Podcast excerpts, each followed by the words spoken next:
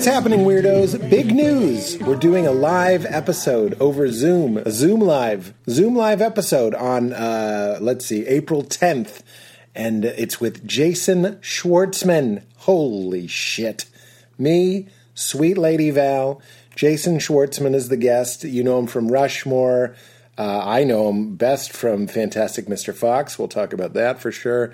Um, I, I, Scott Pilgrim, he's incredible. And also musical guest Matt Berninger from The National.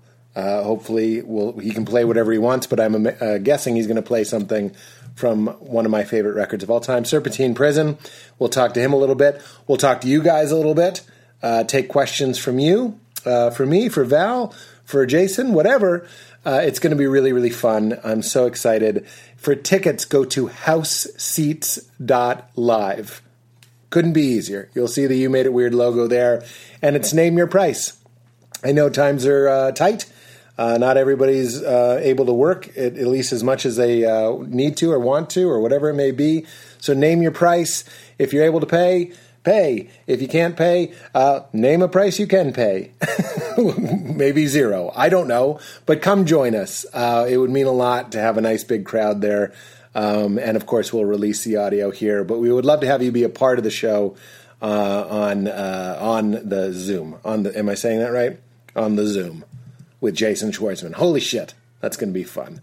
Uh, this is Derek Webb from Caedmon's Call, a Christian band that um, we talk about this. I wasn't uh, into Caedmon's Call. In fact, I call them Camden's Call when we talk about it. You'll catch that. Astute listeners will catch that. But it was an incredible chat. I so loved talking with him. He has a lot of wonderful thoughts, stories, and a lot of laughs. I want to get to it, as I always say, as quickly as possible. I also recorded an episode today with uh, I'm going to say this wrong too, but Brian Muraresku, Muraresku, Muraresku, Brian Muraresku. He wrote the Immortality Key. Unbelievable. You're going to hear me talking a lot about this book, but we also just had an incredible chat that'll be out in a couple weeks. But the book is called The Immortality Key. It is a New York Times bestseller, and for good reason. It is basically tracing the roots of all religion back to the, the mysteries of ancient Greece and even before, which uh, he makes a very compelling academic argument, uh, or I don't know if you call it an argument, a case uh, that it all traces back to psychedelic beer and psychedelic wine.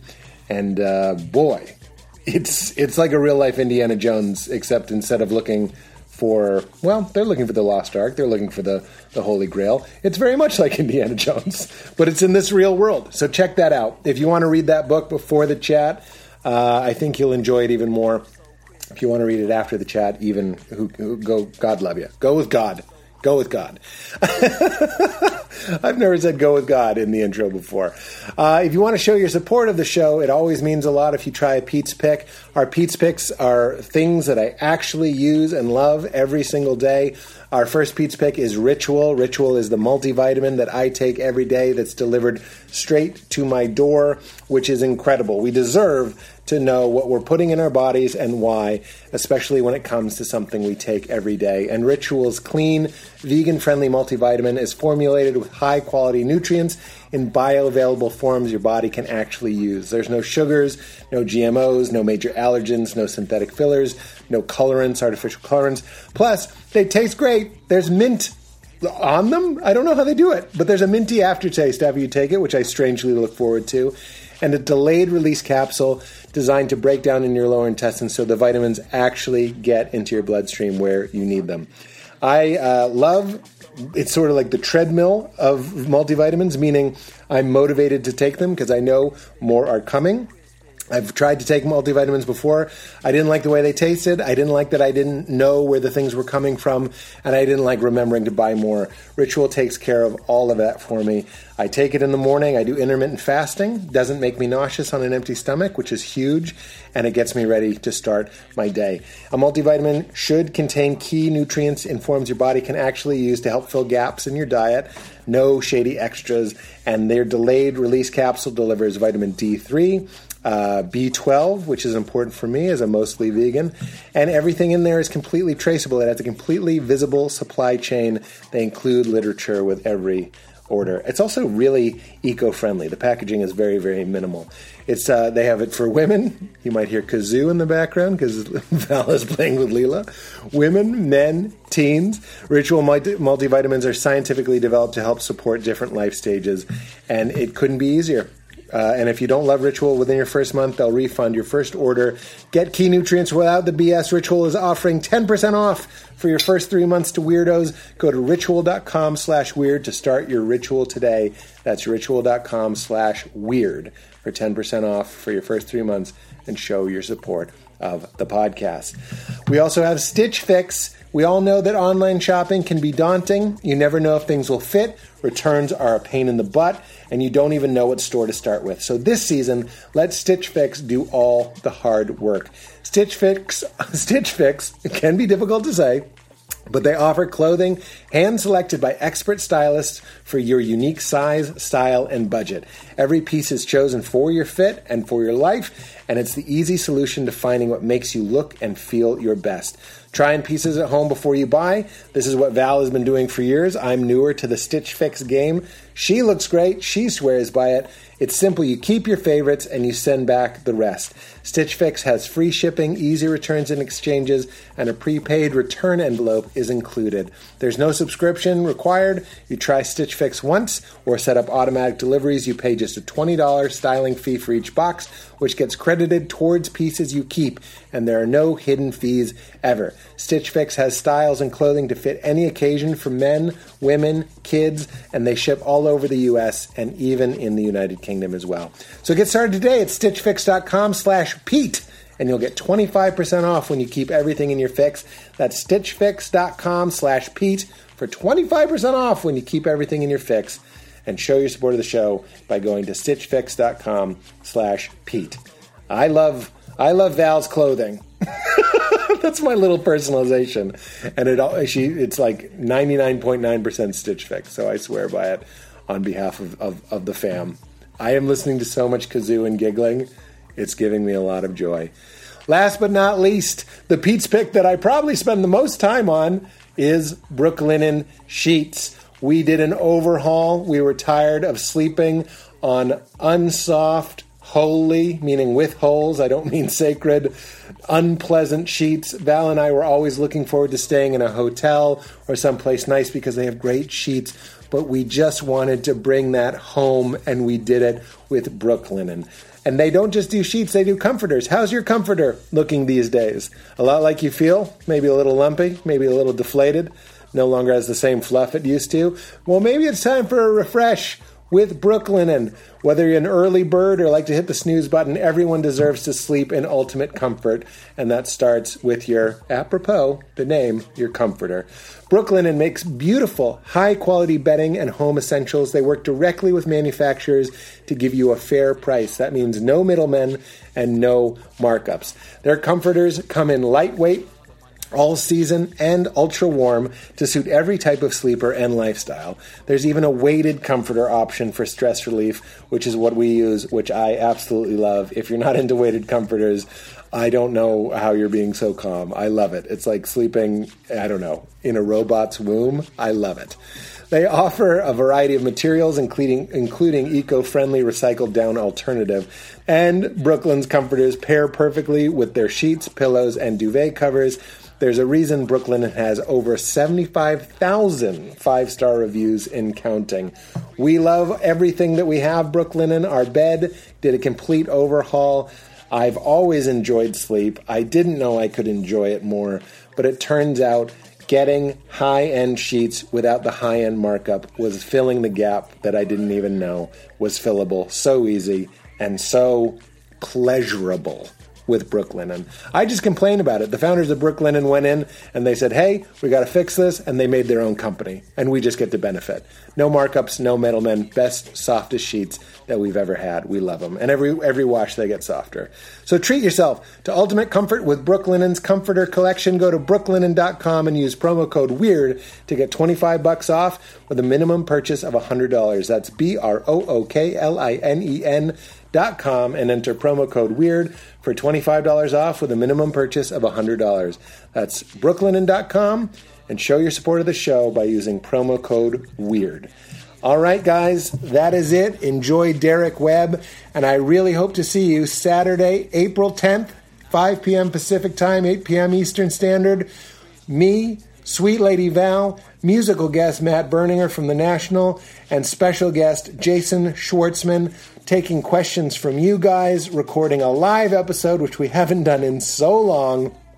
Please come, please check it out. You name your price, go to houseseats.live, houseseats.live, and get your tickets today. Can't wait to see you.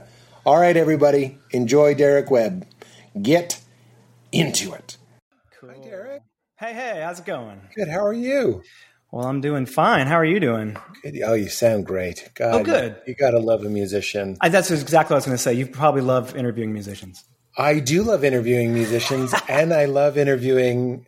I I hope you don't take this the wrong way. I know so no. little about you. Yeah. Yes, I I love. Sorry, I know we're from no. similar worlds. And Richie says Richie Rohr. Wow, that's got to be a record for referencing Richard. But I know that you're sort of in this. It's in your interest. At least I think it is. Yeah. He says. Um, Absolutely. One of the signs of conversion is are you graceful under persecution? There it so, is. so, if I was like, hey, Derek, I'm so happy to be talking to you, but I don't know much about you, and you were like deeply hurt, I would be like, I don't know, man. So was great to talk to you. What a yeah. great, yeah, exactly. I'll stick with people like me, comedians, exactly. uh, if I want somebody so sensitive. Well, no, and well, and I don't worry about it because I will more than balance the scale because I um, I'm going to try to keep my cool, but you know, I, I have really thought that our relationship worked the way it was before, where I was like a huge fan and you didn't know who I was. Like that was working pretty well for us, I thought. But now this is happening, and so I think it's going to be fine. But the point is, like, you know, it's we're going to balance each other out just fine. I think it'll be just fine. But my my enthusiasm is sincere. I was listening to your music today and and just oh. doing a little bit of research on you. Yeah. But I, I, deliberately didn't do too much because I was like, I think it'll be fine. So Tom Osborne put us in touch. Yes.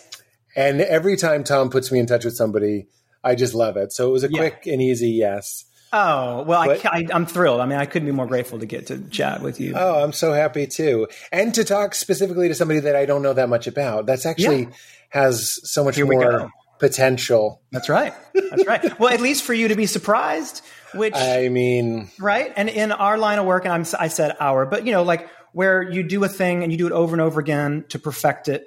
You know, like I, you, you craft your sets, and you know, I'm a musician. It's it's a similar type of type of gig, and the un, finding the unexpected is where all the joy can can be. It's like when you get off your rhythm or your string breaks or whatever it is, and you have to sort improvise your way out of that yeah. moment is yeah. when all the great possibility, you know. I so. mean, I love you already. That's that's, that's so great. I heard you talking about doing house shows and, and you called yeah. it like a more immediate transference of energy. Yes. I sometimes get some shit for this because it's not as typical to apply that sort of loftiness to comedy, but I do see it as a as an exchange. I often call it sexual, but I think Absolutely. I'd get I'd get thank you. I think I would get in less trouble or be teased less right. if I just said it's an exchange, a give and a take of energy. Yeah. No one could disagree with that. But yeah. when you're saying something, when I was starting comedy, and I noticed the difference between a headliner and uh, the middle actor, the opener. Yes was when someone th- something went wrong, the headliner seemed to enjoy it. Yes, and I have I have video of me. Something hilarious happens, and I just keep doing the joke, right? Because I just didn't have uh, the expertise or the experience to um, yeah. To, well, to that's when you that. and that's when you find everything, in my opinion. And and I and inter- interestingly, I feel like it's like a uh, a hallmark of my journey or my story or whatever is how much over the years, especially in my adult life in my 40s now, but I've been in this job since I was young, since I was just out of high school. In, in my early 20s, I've played music or whatever, expressed myself for a living. Uh, but like what I found and really come to value is failure. Like failure is the best. I don't mean to just like jump right into the pool, but like Jump failure in. is uh, it's it's the best. It's the most important thing that anyone's doing all the time. Derek, And yet, I couldn't agree more. yeah, you want, and, and so and like and so like mac, like micro is what, what we were saying before. Like you, you break a guitar string or you get off your rhythm or the or something about the joke or and you have to figure your way out. And the the improvisation, the creativity it takes in the moment, or even in hindsight, fine. But the point is that's where you learn everything because when you succeed, you heap more pressure on yourself to succeed more and you miss it. And very few people celebrate or anything. They just blow right past the success. You just more pressure. But when you fail, you pump the brakes, you pull over. What the hell happened back there? What, ha- you know, Yeah. what, and you learn hopefully something. And then you go on to at least fail differently or feel, fail faster um, until you sort something out. Have out. you heard me say that? I say, I got it from uh, video game developers, but they say fail faster, find the fun. Yeah. So okay. instead of discussing whether or not they should try something, they try it so they can fail quickly, Yes. but then from the failure, take what worked. And that's where the game, I don't know if you play games at all, but Yes. an incredible game called Braid. It was an independent yeah. game. Oh my gosh. Yes. Uh, You uh, played Braid. Jonathan, Jonathan Blow. Uh, Yeah. Yeah. Well, he Genius. made another game that had the the time component that became Braid, but the game that he was working on for years and years failed, and then he started over Yes. with just that one. So we wouldn't have had it if he was. Exactly. I I couldn't. think indie, indie game, the movie documentary about great it's one of my favorite all time docs, um, and he's great- in there talking a lot, a lot of wisdom from him in that movie. I wish I liked Fez more. I, I watched I that know. movie and then I played Fez, and I was like, I just don't like platformers. I, I don't. yeah, yeah, yeah. I don't think I have the eyesight for them, or something is wrong That's with me. funny. That I don't like the. When I was a kid, I used to love the specificity of jumping on a on a on a Goomba. I don't know why Yes. they're called Goombas. No, He's knows? Italian and they're called Goombas. It's kind of a strange thing, uh, but I liked that, and now I'm just like Yeah. I can't handle that precision. Yeah, Well, yeah, Just because I know we both like Jesus-y things and we come from that tradition, sure. I that that idea of of, of failure being where the juice is Yes, is so interesting to me. And of course, um, I think of a Richie thing. He, he, he talked about the Sermon on the Mount, and I don't want to get too academic because I do catch Sure. myself sometimes patting myself on the back for like getting it more. yeah. You know what Well, I mean? that's like well, that's like a that's like a core value of evangelical Christianity is is to like get it more. you know, oh my god, it's, just, it's like it's like how how tight your systematic theology is and how tuned up it is. Oh my God, is like a metric of success or whatever. You're it absolutely right. is. It was That's- for me. Mhm. Yeah. To Anyway, your ability. fine. no, your. I, I want to get back to that, uh, but just because I think you'll like this point, Yeah. he says when Jesus says, "Blessed are the poor," or the poor in spirit, Yeah. his interpretation. So I won't. I won't be so bold as to say it's what it is. Yeah. He's like the quicker you're disillusioned with the Maya, if you're broken. Or literally something small like your guitar string breaks. Yes. So your story of rock star at a show is broken Yeah. or I'm bombing and I sweat Yes. and I panic. But if you're really broken and like nothing is working, so you really are poor in spirit. I've Yeah. Uh, heard other people interpret it that it means if you're poor in spirit, you don't have a lot of ideas of yourself, so there's more room for Whoa. spacious freedom, which That's is really fantastic. that's a great interpretation. Super well, helpful language. right? yeah. I don't know if you know Birdtalker, but they say shut your brain off long enough to hear the lowly hum. I'm like, that's it. That's the whole Ah, thing. So that could be really poor in spirit as well. Yeah. But Richie posits that like if you're you know no job is working, no relationship is working and the world just keeps kicking you in the face, Right. you'll be quicker to turn your back on it and go like well, these are just puppets. We're all just playing roles and going around and pretending like we're not spinning in infinity. And you have a better shot at seeing the, the deeper reality because you're Yeah. not Whereas, you know, a rich person going through the eye of a needle, right?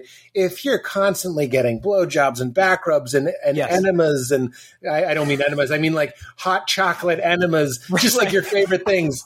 Like Um, medical like- enemas, like like ones with olive oil. you know, like an elective enema. right, yeah, an elective. There you go. Yeah. Elective enemas are a something whole other special. luxury. Yeah, Yes, something, something, special. special. Um, you you have less chance of waking up. They would say if the dream is Yeah. too pleasant. I know that sounds crazy Yeah. because my dream is very pleasant, but I, I can kind of get in tune with that. So your string breaking or whatever it is, your faith crumbling, or Yeah. I know a little bit about you, your your Yeah. marriage ending, or Yep, yep. whatever, even small, great and small disruptions Yes. when I'm inter- interviewing somebody and they're in the middle of a press tour, you have to. I just recently did this. I you you catch them going into that gear, yeah, where you really are being a puppet. Yeah. Playing the role of someone being interviewed, and you Yeah. just have to say, "Have you ever almost died?" or "Have you ever Right. seen a UFO?" or whatever to, to Yeah. snap them out of it, to break their guitar string. it's just, What yeah, did that that's make right. Yeah, go ahead. Uh, well, no, no, that's fantastic. And the good, that's kind of the good news is like I am at the point, probably generally in my career, but also specifically at this moment where I don't have some, some, some, some, uh, you know, volume weighted average where I'm trying to pull us into, or I'm got something I really need to, uh, get out into the world right now, other than just hopefully some, as you've already done, we've already succeeded, some very helpful language for people to be able to understand reality as they see it. That's that's actually the, the great thing that that anyone, any creative person can give to the world. I mean, I, I've always kind of seen the creative job is to look at the world and describe it for people. That's kind of the job, and uh, and language, like finding language. The, usually, the artists and the folks who I've really loved are folks who find new ways of saying things I already uh, believed or, or thought, or but just some disruptive way to say it. Where I'm like, at first, think, man, that sounds crazy, and I for sure don't. I don't know if you if you know who Rich Mullins is, but he's a he, he was a fantastic. He was a very legendary uh, Christian singer songwriter in the like in the 80s and the 90s, and he he died uh, more than 20 years ago now, I believe. But he was like a insane. He lived on on a, Amer- a Native American Indian reservation for most of his second half of his life when he had money, which he gave away completely. Whoa. And he lived like vow, vows of poverty, and he he was just a like monk like. He was a really tremendous character. If you don't know much about him, you would love to learn about this guy, Rich Mullins. And anyway, he was a guy who was great at this. He would come in and he loved finding new language for things that would that would set everybody off and disrupt it. And kind of like what you were saying before, like have you ever you know uh, about UFOs or dying or whatever it is to shake someone into the live moment a little bit yes. and he was great at this. And so he would. There's this great story about he would um, when he was uh, came down from the mountain, so to speak, and to here to Nashville to probably meet with his record label to talk about his next album they were expecting him to make, and they would ask him, you know, so Rich, you know, because he had like big songs on the radio. It was like Amy Grant, Michael W. Smith, and Rich Mullins. I mean, like they were the big on the mountain, you know, uh, for a long time during those decades, and so it was high expectations. He would come in, you know, what do you think? And he would love to come and drop a little bomb on these very conservative Christian uh, music label people. And he would come in and they'd say, well, what do you think? And they, they were being cute about, oh, Rich, what do you, you know, what's your big crazy idea nowadays? What you thinking nowadays? And, and I this is a great story how he would say, well, I've been thinking about it and I've decided that, um, that I think we are actually saved by works. Now, it, now, hopefully, this will trigger something for you, maybe not all your listeners, but there's this whole thing about no, or you're saved by grace, not by works, because if Yeah. it was works, then we could. And Ephesians two eight and nine and that whole thing, and it's like, no, I'm pretty sure. I, I think we're saved by works. I think works are what really saves us. And and they were looking at him, looking at each other, like, oh God, is this the record we have to promote or whatever? And they they they poked him for a little bit, and and finally he said, well, you know, like I mean, not my works. Like, you know, Jesus works on my behalf, but it's works that save me, though. I mean, not mine. And then they were like, oh, well, shit, that's like the most ortho- orthodox thing in the world. But coming out of his mouth at that moment, it made me have to rethink the whole thing. And it Yeah. made me, it kind of set me off my balance in a way that got them to like, and this has been a big part of my story is uh, the idea of deconstructing or full audit of all the presumptions about reality that help you to make sense of it. Some people call that deconstruction or whatever it is. It's a loaded word nowadays, especially here in Nashville. But going through that is really even if you come back to the the things where you previously were, the things you previously believed or whatever, just pulling that shit out of the ground and looking at the roots of it to see if it's real and if it's healthy and then replanting it, just the act of doing that is so incredibly helpful and getting into a rhythm of examining uh, your presumptions about reality. I think is a re- getting into a rhythm of doing that where you kind of lose some conclusion bias. You keep shorter receipts with the language that you use, where you don't start you don't use language to, to talk about your experience or a certain group of people that is goes unexamined for a super long time, and then you re- you don't see the contradictions right in your own language because you've mm. just used it for so long. Yeah. And anyway, so that's all interesting to me, and that and that's kind of been a lot of my from when I first started writing songs all the way through is like trying to dig up and find new language to talk about things, well, familiar new, things. Even. new, new anything. You know, that atrophy you're talking about is one of, one of my favorite Richie quotes. Is he's like, have you ever noticed that talking to an older person is usually no fun at all? Because they've they've and, and those are the sorts of things he usually says in his talks that he doesn't say in his books because Yeah. it's a little mean.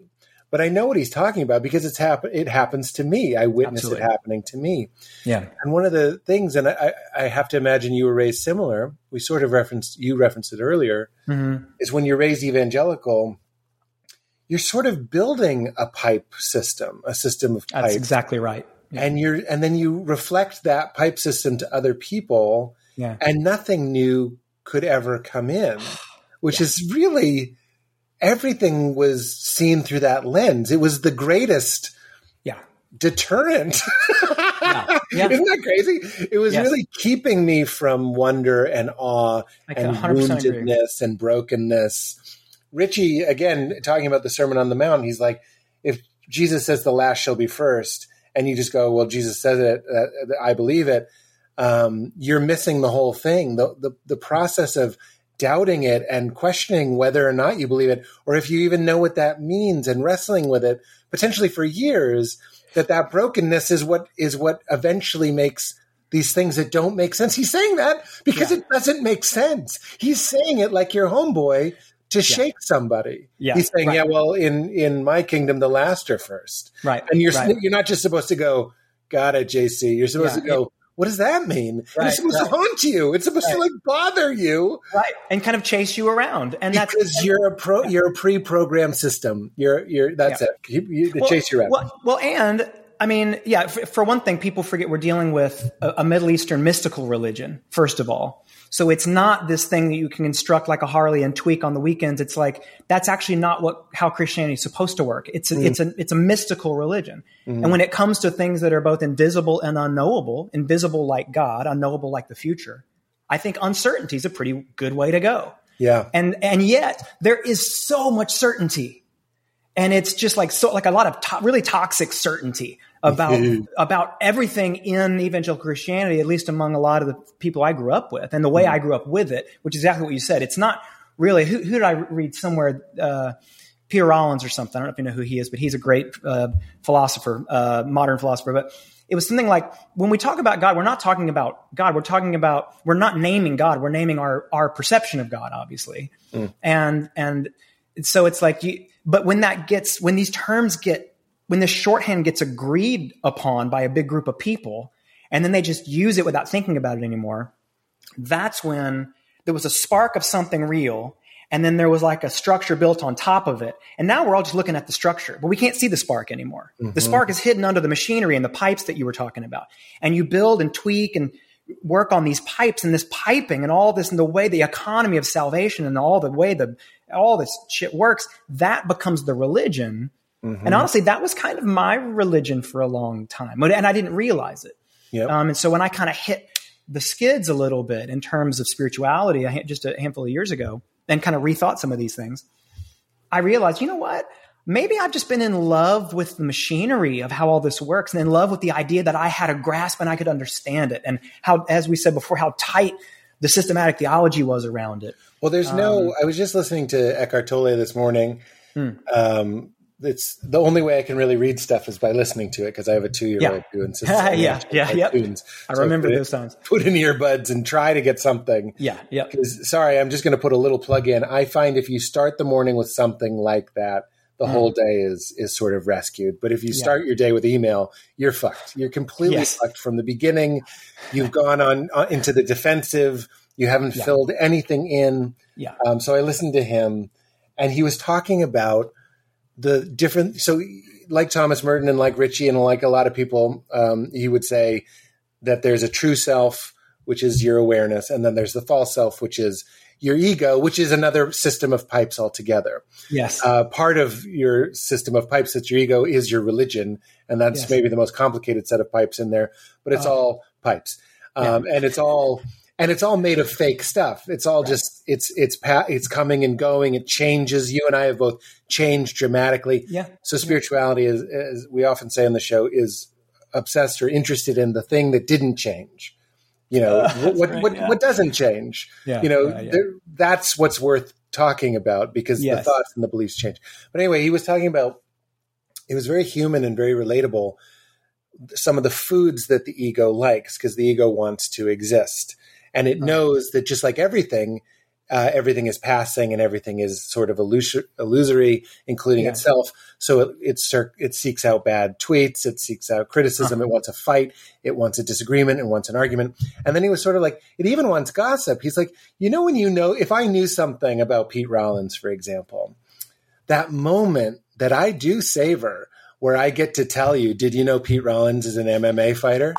Like he doesn't tell anybody, but that moment why does it feel so good? Like you're tickling just the right spot, right? Where you're like, oh, Derek, did you know? And I love it. And he goes, in that moment, I love that I know something you don't know. That's pretty simple. Yes, but I define myself then as like special. It's all mm. like the special business. And evangelical Christianity, yeah. in my experience, was a way of being special. Of course, I was yeah. drawn to it. Yeah. I was like, you yeah. mean if I memorize and regurgitate all of this stuff back, I'll be the most special boy? And not only will I be the most special boy, I'll have the afterlife plan of of well beyond your wildest expectation. Right. Of course, I'm drawn to it, but I could never have an open, honest, or true conversation. Mm. And I still, you know, I have these new beliefs, and I have to be very careful not to defend them in the same way that I defended those. Does that make Absolutely. you, you agree with that? 100% yes. And it makes me think two things. One is, and this is circling back a little, but it's the way that the group of people who institutionally appear to speak for Jesus in 2021 are, are, it's, are selling certainty and it's such false advertising. That's not even what the practice is about. Mm-hmm. It's mystical, it's mysterious. All the elements, all the essential elements of the practice are so, but it's also systematized and organized now. Um, that's one thing. But the other thing that it makes me think of is the, the, some language that I have found helpful is that, especially my having gone through, um, and forgive if these sound like buzzwords because they do to me, is like the whole kind of deconstruction, reconstruction, that whole thing. It's like, okay, I'm, I'm deconstructing, I'm reconstructing. It feels like this thing that we're doing. You mean when the universal to, pattern? Richie has a book all about how everything in the universe follows the pattern of birth, death, rebirth. Well, no, I, yes. Yeah. yeah. Now that, that I believe is, is observable and, and provable. But it, when it comes to like just how people are dealing with this, the, their experience or, or practice of spirituality, yeah. especially it seems evangelical Christian spirituality, um, there's this exhausting process that's going on and it seems to come in waves that crash on the beach and i think we have some couple of friends in common i'm thinking about like gungor and i'm thinking about dave bazan maybe and folks who have been through this and, and publicly documented it in such an incredibly helpful way for, for mm-hmm. people mm-hmm. to have at least some breadcrumb trail to follow and where i've landed is in order to avoid the exact same thing you were talking about just a second ago with I don't want to become a reverse fundamentalist and now I'm certain about these new things mm-hmm. just in the just as certain I was about the old things and now I'm defending and always becoming an apologist for this new thing where I've landed is and I'm not trying to be provocative to use language like this but I think words like belief are heavy they're heavy unnecessarily and really loaded for people. And where I am is like, you know what? Maybe we could avoid all this de and reconstruction. Maybe we need to deconstruct the deconstruction. And let's just, and the only way to do that is to stop constructing.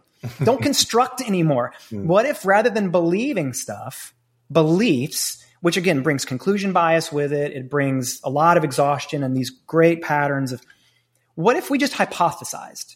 Mm. And that's kind of so now I don't have beliefs, I have hypotheses. I have hypotheses about reality that I'm testing in real time all the time. If they continue to hold weight and ring true, let's bring those with us. Yeah. Let's continue to test them. And if they turn out not to work over time, then that's fine. Let's let's come up with some new hypotheses. Right. And I'm not and I'm and I'm actually not even closed off to hi- the hypothesis. That let's test it of there is a God who is both good and powerful, who made all things, to whom we must be reconciled, who's made a way, blah blah blah blah blah that's a hypothesis. Let's try it out but, and see how it feels. You yeah. see what I mean? But Take it for a walk.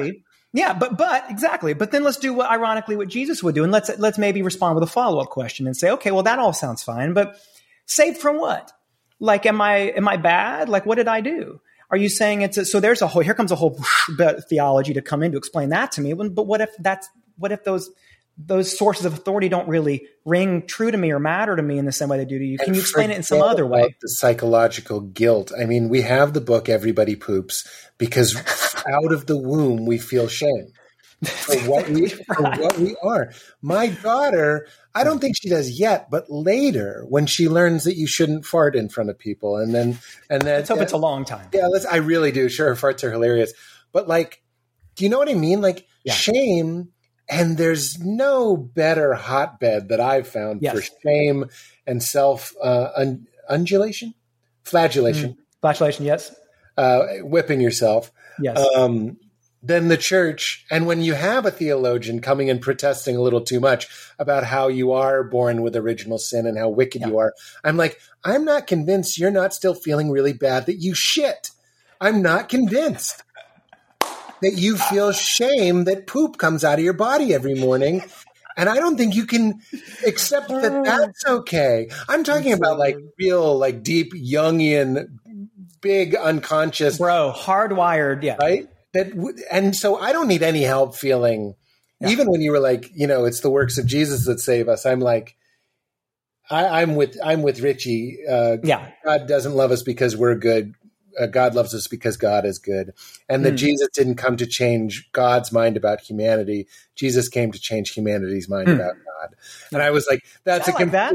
that's a complete reversal. That's my working hypothesis right I now. like that. That sounds good. I and he says it'll take your entire lifetime. Three rich, three hard riches coming at you. Yeah. Um, the third one is the whole game is to accept that you were accepted. That's the whole game. Yeah, To say that I poop and I have lustful thoughts and I have violent thoughts and I have hateful Yeah. thoughts and I have this and that and that, and Yeah. you are still you are accepted. Yeah. Yeah. Yeah. Well, but it's like classic consumerism. If you don't, if you don't create the problem, then you can't. How do you can't sell the- it? You can't sell the solution. Yeah, that's right. And so it's like you have to come in, and that's why the you know we we probably both grew up in a church with that on a wall somewhere of like here's the chasm, and here's you, and here's God's plan for That was life. that was in every that was in that was uh, steps to peace with God was the name the of our spiritual laws, and you so you got to get over the chasm, and here comes the bridge of Jesus, and that's how you get across. That's right. And it's like, but if there's no chasm, and if there's no brokenness, and there's no, then it's like, well, wait a second, then what are you trying to sell me? And the economy of the evangelical, you know, military complex or whatever starts to fall. But underneath it is that spark that we were talking about that the plumbing and machinery is built on top of. And I do think that spark's there. And that's the challenge of being kind of deconverted or whatever. I don't like to. I got to think more about where I'm going than where I'm coming, where I'm where I'm being propelled to, than where I'm being. Well, know. why don't we? I want to get into that, Derek. Sorry, were you? Sure. No, no, no. Well, I was just saying, I, uh, you know, for, for me, it's, yeah, it's just, it, it, it's a matter of remaining open to where you've been as a possibility, not just something you've never considered. And I think that that's the challenge of saying, okay, I spent 35 years of my life obsessed with maybe a version of this that wasn't true. I, I, I've, I, you know, I, I've, you know, some, some, some gods deserve atheists. Uh, and right. And sometimes you have to kill a not real God to find a real one. Maybe there is Yeah. one there, but that's what it's what it's, you know, it's the death, you know, resurrect. It's the whole thing. It's the cycle. Yeah. But you have, and the, but the point is when you get through it, you have to try to remain open. And this is the hard part to saying maybe there is a version of something that I am familiar with, but I need a whole new way to look at it and talk about it in language. It, it, but it's maybe there was something true back there. Man, maybe I need to find my way back into it, but without all the connotation and all the baggage and shit that I'm bringing with. And that's the challenge is to, That's- is to, is to not just say, okay, I'm deconstructed. Now I'm open to anything. I mean, except the thing I was previously. Yeah. That's the challenge. No, no, you, it, to be truly open, you gotta be truly open, you know, and that's what's hard. Anyway, there it is. No, that was. I love that. We can wrap it up here. That was already worth it for me.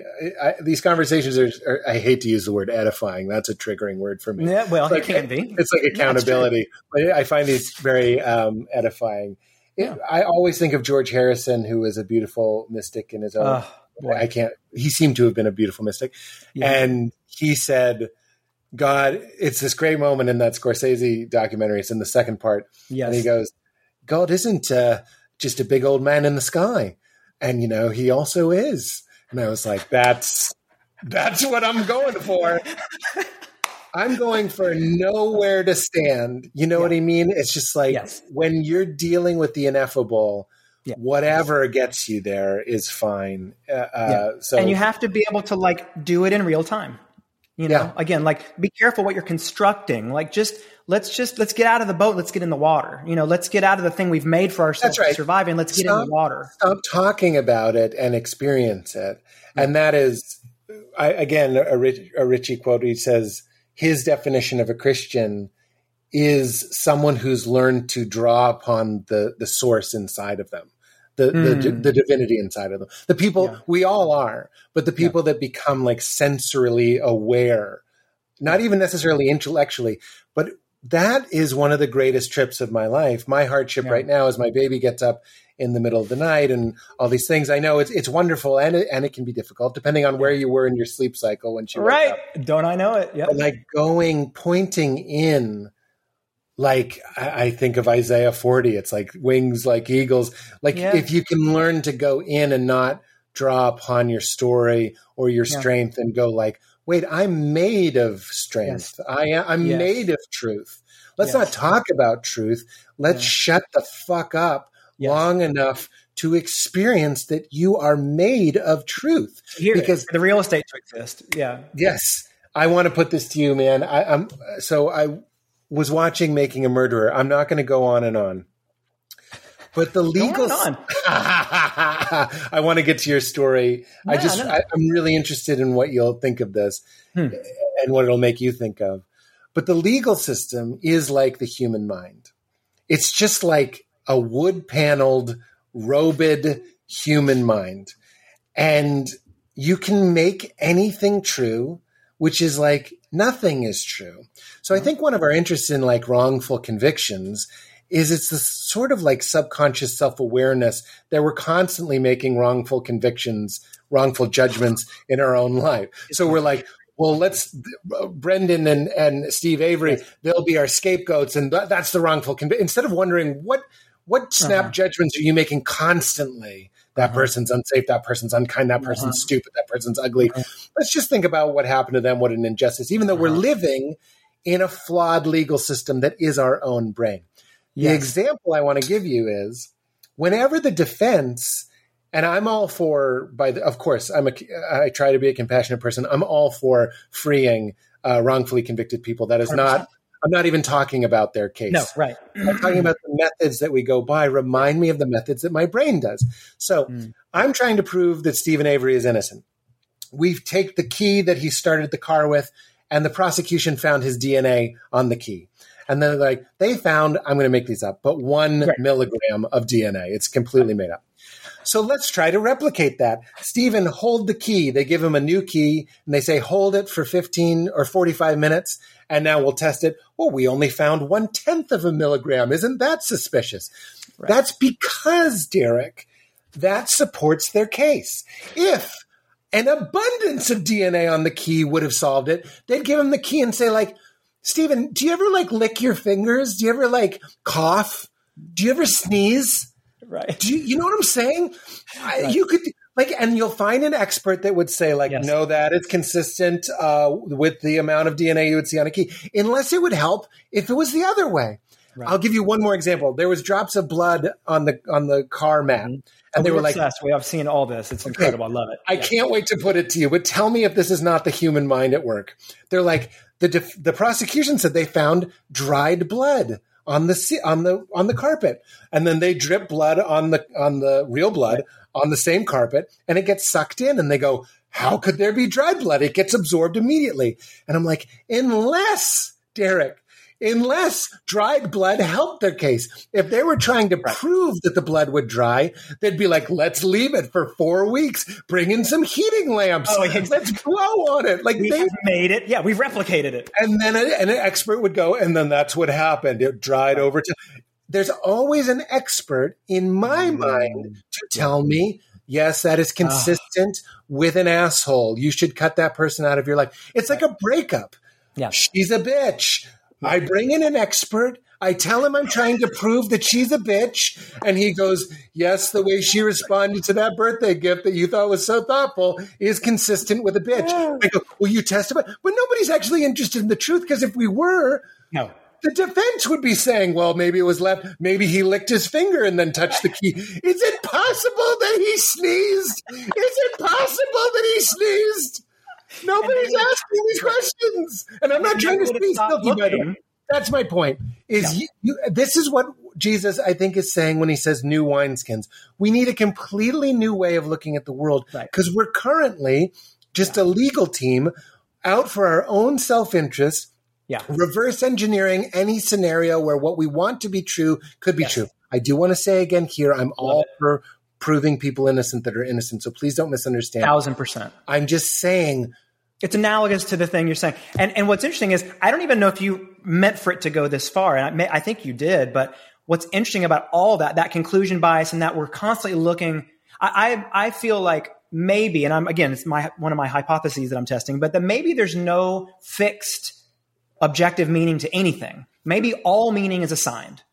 We only ever assign meaning to anything. That's all anyone's doing, literally to anything. But the point is, we're constantly assigning meaning to the stuff that lines up with our conclusion bias or the case that we are making. Exactly like what you said. We're all that's what we're looking for. We're all That's ex-. Derek. That's exactly what I'm saying. Strip it down to just interpretation of reality. You go, I am in a park. That is a tree. I am in Illinois. That is just so you don't shit your pants at the impossible conundrum that you are currently swimming in and being swam through. It's right. too much. So we go, I'm in Illinois. I'm in a park. Of course, we can't get a legal case clean and dry. We can't Right. walk through the park clean and dry. No, because we're constantly proving to ourselves the thing that we believe, our presumptions about what we think is happening. We're looking maniacally for evidence of that being true. but what I was curious if you were thinking is that the thing you were saying about like, oh, she's a bitch and this is a, and that we also constantly do that with ourselves. Like we are constantly judging ourselves in that same way. And, and, you mm-hmm. know, like, like you're a piece of shit. You, you, you can't be trusted. You're, you're a, and, and that's kind of the battle we're doing. And I, I, and what's hard for me, and I feel like, I feel like I have to pause and say, like, I'm not meaning if, if I, I own my side of the street of kind of shitting all over the the evangelical Christian church. I I don't mean for that at all because it's a group of people who I identify very strongly with and who I lived with as my family and still consider my family even though I don't identify as a believer necessarily. But complicated, but um for so many years. get to it. and and it's still the shorthand that I use to talk about everything. They're my favorite metaphors or Bible. It, you know, that's the thing. Eric, I'm right But- there with you. I said to so Val I don't yesterday. mean- yeah. Yeah. Why I don't mean to come down hard on it. It's just that w- it's g- a lot of great anger and passion comes from great love. It's anchored in great love. My, my love for it goes as equally deep as my frustration when they say things like, lean not on your own understanding. It's like, what you're saying, I can't trust my body. I can't trust my gut. Well, that doesn't make any sense. That seems like the opposite of what I should be. I should be learning to trust my, my gut and trust myself and all the things you were saying before. Like, I'm so down with all that, but it just, it seems like the, the, the, uh, the veneer and the pipe, the, the, the, the machinery of it is what's being sold. It's like what, again, what uh, Peter Rollins, it's like where what's being sold to people or what's being advertised is the version of it that here in 2021 the the majority of people have kind of agreed to the shorthand that we've agreed to the language that we like um, that we've not really taken a hard look at in a long time or taken an audit of this is the thing we're selling you these words. If you like these words come with us. If you don't like these words then fuck off. And and like in jesus name. And so it's like that's what's complicated about it. Because then if you start coming in and even offering like the, the rich mullins example i gave you earlier you start coming in and even questioning the language and you start getting evangelized. Yeah. And but so that's the thing that's complicated about it for me. Like it's really hard. It's a hard for me. Maybe I'll just own it and say, for me, when I was practicing or trying to practice uh, Christianity, it was really hard to stay in a posture of coming into new information because Yes. because there are because there are these huge non-negotiables that I can't doubt, or else I'm literally deconstructing the boat that I'm in on the raging sea. Yeah. And and I'm in every way incentivized to believe that this boat can hold me as long as I am in it. Mm-hmm. Do you know what I mean? And so it's like I can't call it, the boat into question for God's sake, because then I'm under the water in the ocean, a thousand feet deep. But it's like so it's really hard to say, oh wow, but here's my my pal who gave me this story of this thing he's been through and this experience of spirituality and and had this amazing guided trip that he went on and something else that happened and my other friend who got this crazy intense awesome tarot reading that she wants to tell me about and I want to hold all that and not just immediately come up with all my language of defense about, okay, well, but that in my systematic Plinko ball and it hits all my the- Yeah. systematic theology. And here's my answer for it, why that's not true why you're not right. I want to be able to listen to all this and hold it together and say, you know what, this could all be part of it. Like this could all mean something.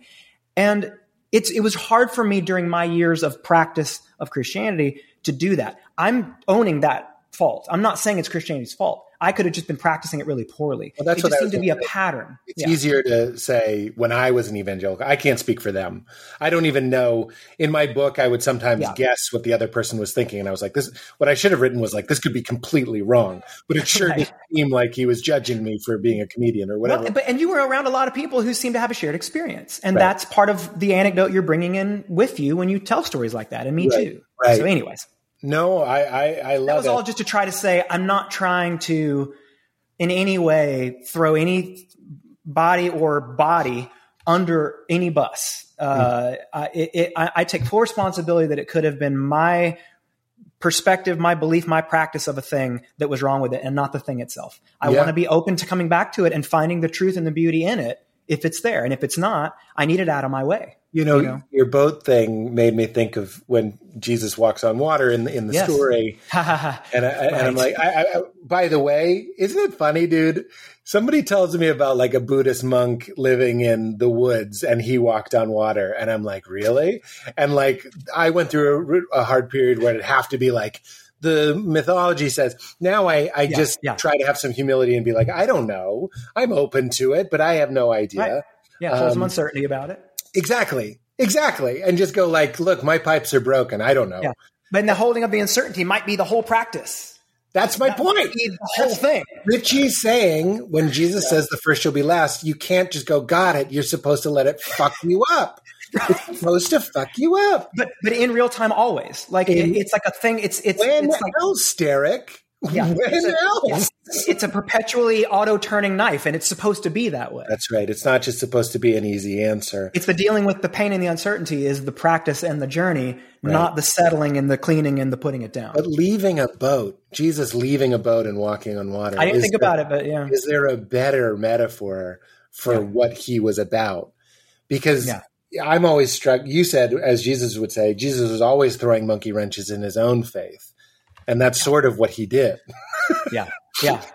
I mean, his whole thing was, "You've heard it say, but I say unto you." And Yeah. every time he said that, it was like, "This is literally the truth about how reality works, and your government, and your moral practice, and the death penalty, and everything." But I'm saying it's actually more like this, which is Yeah. to say, no ground for anybody to stand on anywhere. Right.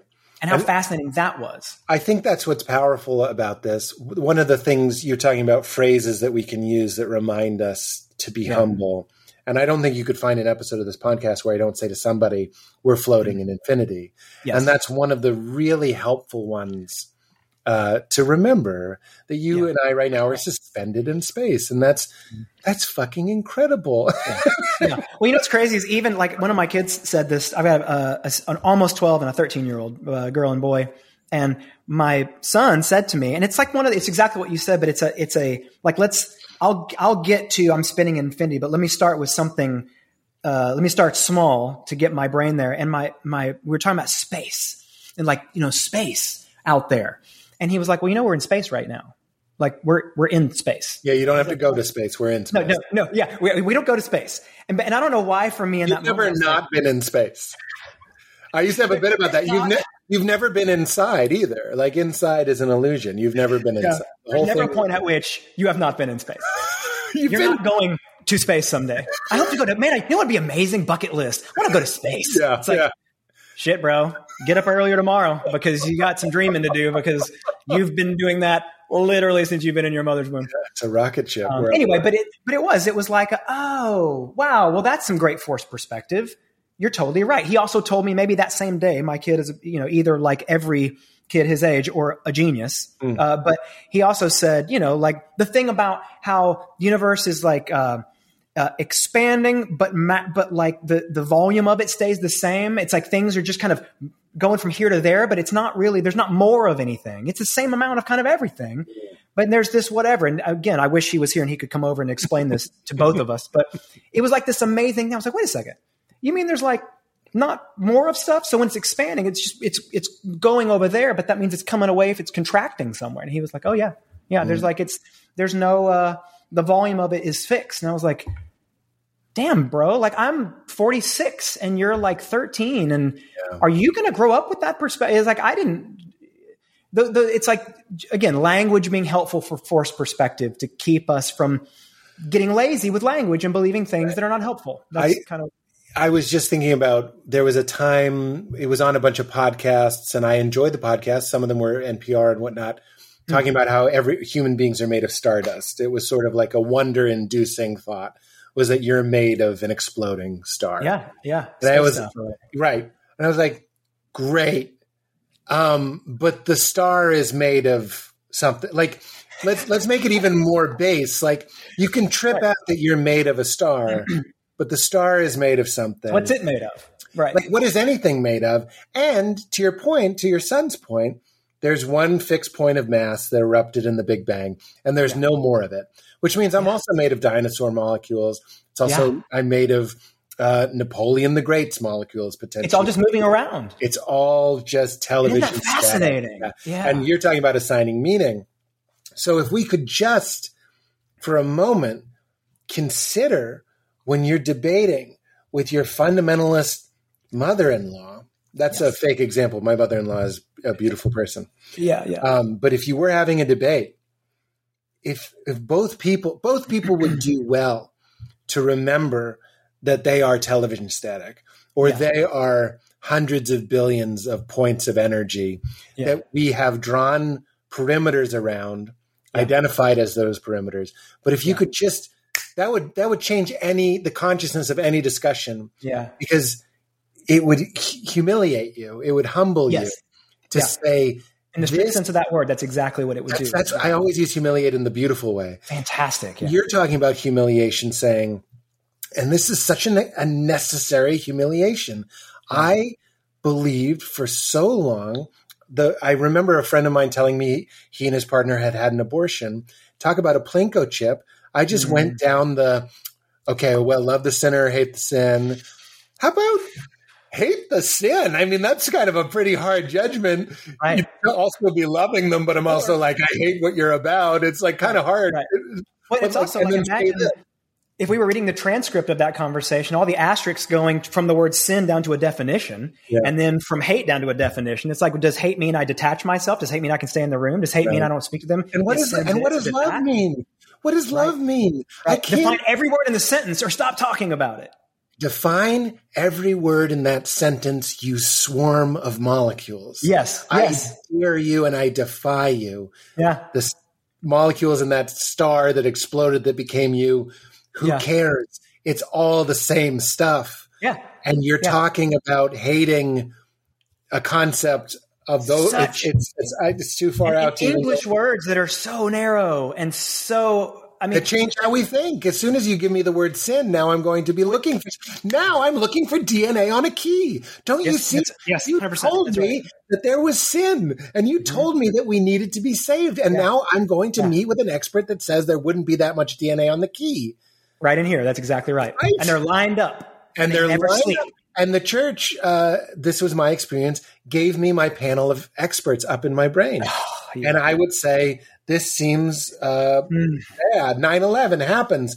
Well, this is in, this is, uh, I remember we poo poo people that are like, oh, Katrina happened, but look, uh, New Orleans, it's such a debaucherous place we look down on them and we shame them. But I think it's because there's a part of us that is making those sort of easy mm. judgments constantly, going like, mm. well, that happened because they're kind of a shitty person mm. or whatever. Yeah. You know what I mean? It's a scapegoat. I go, at least yes. I'm not Fred Phelps. At least I'm not the church saying, by the way, overlooking completely that the gay quarter uh, was completely untouched, or not untouched, but not yes. right, right, right. No, that, that, those are the. We don't need to get mixed up in the details. No, uh, no.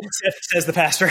I mean, I was on a walk, and I said, "There's a. He seems mentally different. I, I can't diagnose him, but there's a guy I see on my walk sometimes, and he he said, "God loves you," and mm-hmm. I he doesn't know me. He's saying this to anybody, and I yeah. go, "God loves you too," yeah. and he goes, "That's why we don't get COVID," and I was like, "Okay."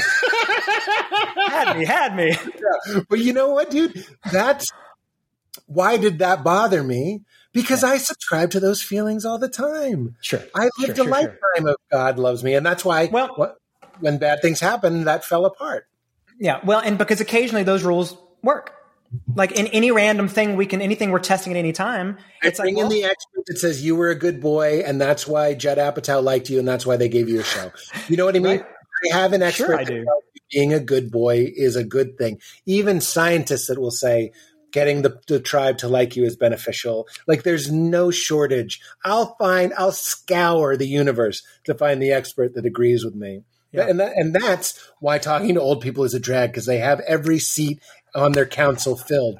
And what Jesus is saying, I think, I started to say is about new wineskins means mm-hmm. tear the mm-hmm. whole thing down. That's what Buddha's saying when he says the world is on fire. Ah. Humiliate yourself, surrender, yeah. and do the better. what Mary did. This is again Richie. Just say yes. I don't understand, but yes. I don't understand, but okay. I don't understand, but how. That's all she said, and that's why. And it's, and it's back to failure. It's back to like, again, like why, Oh, you think getting pregnant at that time without a husband was a, was a failure? You're goddamn right. Do you think growing up as a boy without a father was a failure? Yes. Look at Right. this. Look at Jesus getting baptized. This wasn't a guy whose agenda was to prove to you that he was perfect. Or that the plan was to be perfect, or that you were Yeah. supposed to be perfect. This was a guy going like, "Oh, okay, I'm here and I'm dancing." it's the most imperfect, imperfect circumstance and the most imperfect moment in the most unlikely part of the world. It's like all those things lined up. And actually the whole story, the Old Testament story is nothing but those stories. Yeah. It's one fuck up after the other as the hero. yeah, And that's kind of, it's like, it's almost designed to make sure you don't mistake these people for heroes. That's right. And, um, that's you know, right. That's yeah. right. I love that. Okay. What did I did I We cut? could do this, we could do this all, all day, I'm afraid. Cause anyway, it's all I really want to do. Some some forced, some willed humiliation. I remember I was talking to Krishna Das, and Krishna Das is a musician who uh, was with Ram Dass in India, who met Maharaji. I won't tell the whole story, yeah. but yeah. the point is, is this is a guy who's who's pretty dyed in the wool when it comes to who his guru is and what he's about, what his practice is. Yep. He's a bhakti. That means he he's in love with his guru. He's in love with the universe, and that's how he experiences truth. Mm. And I was like, I watched this documentary about a guy who interviewed people who were in cults, and he would deprogram them. And one of the things that he would say is, we're not all one. You think we're all one? Uh, that's ridiculous. Like if I poke you, you feel that. That's you. You're over there. I'm over here. And I and I said to KD, I said, "What would you do if if a deprogrammer said that to you? Your guru wasn't the universe. He was a man. You're not the same as me. You're over there." And it'd say, he said, "Okay." and I was like, "That's some next level shit." I never thought of just going, well, uh, the Bible contradicts itself, and Jesus was just a man, and he's not even referenced in other historical documents, and just going, okay, He's not a man in the sky, Yeah. but also he is. but also he is, and Jesus Yeah. is the one and only Son of God, and so am I, and so are you. Right. These are these are other wonderful paradoxes. Because if, the, if these phrases made sense, they wouldn't. It, it wouldn't add up to mystical religious practice. That's right. It would be like, oh, these are my rules, and this is the construction. This is how it works. This is my piping, and They're not ideas; they're relationships. They're Yeah. they're things that are supposed to feel different at different times. So with that's 100 percent right. with Yeah, that, why don't you tell me? I didn't listen to Caedmon's Call. I knew about Caedmon's Call. yeah. Um, tell me about how you grew up. Start anywhere you want. I'm interested in Sure. Texas Christian University is interesting to me. Yeah, I'm yeah. interested in starting a Christian band, what it means to be in a Christian band, what it meant Yeah. to be in a Christian band. All Yeah. that's very interesting. Yeah. Well, so I have always lived in the South. I started in uh, Memphis, Tennessee. I live in Nashville now, so I'm not too far from from there. But um, and I uh, have always played music. That's always been, you know, I, I've um, my, my, the way my story goes is I'm not good at hardly anything. I'm like five six. I'm uncoordinated. I was terrible in school. I've ne- I've been unsuccessful in relationships. You know, my whole adolescence was a nightmare. I was everything about my life was frustrating. And then I found music, and I found it really young, and that was a gift. Why was it a Um, nightmare? to- what what flavor nightmare was it? Well, just like everything that was being measured and valued in the first half of my life, I was terrible at. So it's like, do you have a girlfriend? How are you doing in school? How far can you kick the soccer ball? and I and and how tall are you? And you know, I, I was terrible, awful, uh, awkward about all that stuff. But I found music, and I found it early, and so that became like my. So my whole thing is I'm good at hardly anything, but the few things I'm good at, I'm super fucking good at. And so I've managed to be able to focus on those few things, and yeah. that's my whole life. Is obviously the the slow working my way down to the tip of the spear, you know, to get to spend as much of my time as possible only doing things that I feel like I'm uniquely good at and can bring value, you know, into situations that I can mm. get into. And mm. and so the point is, when I was a kid, I found music. I found it early, single digits, seven, eight, nine, somewhere in there, and then just focused on that to the detriment of everything else. And so just went ahead and kept all those narratives going, failed like out of school and, you know, just was terrible and continued to be at the things that didn't seem to matter to Which me in life. College? Failed out of college? I didn't even go to college. Oh. Slow down. Yeah, yeah. Maybe slow down over Texas, there. Texas Christian. Oh well. Okay. Well, no. Okay. So I was. I didn't uh, go to college. I, I was. I, I, I, was college. I was uh, in proximity to a college. Uh, my, you mean geographically? So, physically, yes. Yeah. Um, yes, geographically. So what happened was. Um, played in bands all through high school. Wound up in uh, it's it, so Caedmon was it was this monk, like seventh or eighth century monk or whatever, and uh, and he was like one of the first translators of the Bible from Latin to English. He did it through songs. That was the cute story we all learned in college. I didn't because I didn't go to college. Let me just clarify that one more time. But all my friends were learning that. So we started this band and it was started in Texas. I moved to Texas. My parents, we moved to Texas when I was in high school. And a buddy of mine from high school and a friend from his, uh, his from college um, started a band. And a month later, they needed a guitar player, and that was me. They we all met each other. Um, and th- my my buddy, who was the other guitar player and singer, I sang and played guitar and wrote songs for that for that band, um, Caedmon's Call. So the other guy who played in that band, other singer, his dad was the pastor, megachurch pastor, Second Baptist Church, Houston, uh, Ed Young, huge, huge. Uh, you know, president of the Southern Baptist Convention for many years, like a mm. big figure in that deal. I didn't grow up with that. I grew up in the church and stuff. Uh, my parents, you know, I was in the South, of course, but um, he was at TCU, Texas Christian University. That's kind of where our band got started. So I'm kind of moved there to uh, Fort Worth, Texas, and that was kind of where the band. I was a little wandering, and then moved there, and we started the band and toured Texas colleges for a bunch of years, and that was in the early '90s. And then we got signed to a record deal and um, an imprint of. I just saw you play. Well, so and so it was. We were. You got to think. So it's like early '90s. This was before the great disruption that happened in our business, where everything went digital and everything got turned upside down. And everybody lost their jobs, and you know the whole piracy or whatever that was. Um, that was just before all that happened. Mm. So it was kind of the old school model where you do have to get discovered. The only people who are like making it are the people who meet somebody or get, dis- you know, a record deal or whatever. And we were just kind of busy playing colleges. We were just we that's who we were. We were kind of uh, it was an entrepreneurial spirit because we were like, here's what we need and can't find, so let's make it. And we were looking as young Christians for people uh, telling our experience of the world to us on the radio, and we weren't hearing any of that. Uh, it was a lot of like adult contemporary style music and a lot of high school style music, and nothing for us in the middle. And so we were like, well, we wanted to be like the Indigo guys, you know, like we wanted to like write great songs and sing them and perform them with passion and you know that that energy thing. That's what we were interested in, and so that's what we were writing, heady, you know, like lyrically and and kind of in big folk music or whatever. Is it faith so, at this point? Is it? It we were all faith. We were all exploring Christianity, but we weren't really trying to make Christian music, I've often thought that like the word Christian, when applied to anything other than a human being, is a marketing term. And it's not that it's not helpful. It is helpful. Marketing terms are super helpful. They're little flags on things that we can find our way to to consuming culture. Fantastic. Mm. But it's when you start putting the rubber stamp of redeemed, saved, you know, true, beautiful on things like music is when you get in trouble. Mm. I didn't really grow up too much with Christian music or whatever. Um, we didn't, we weren't really aspiring to make that. Um, we were just trying to represent our journeys and our stories and what we were experiencing in music that we thought sounded cool. We just were looking for, we wanted to make the music that we couldn't find. Mm-hmm. Um, so that's what we were doing.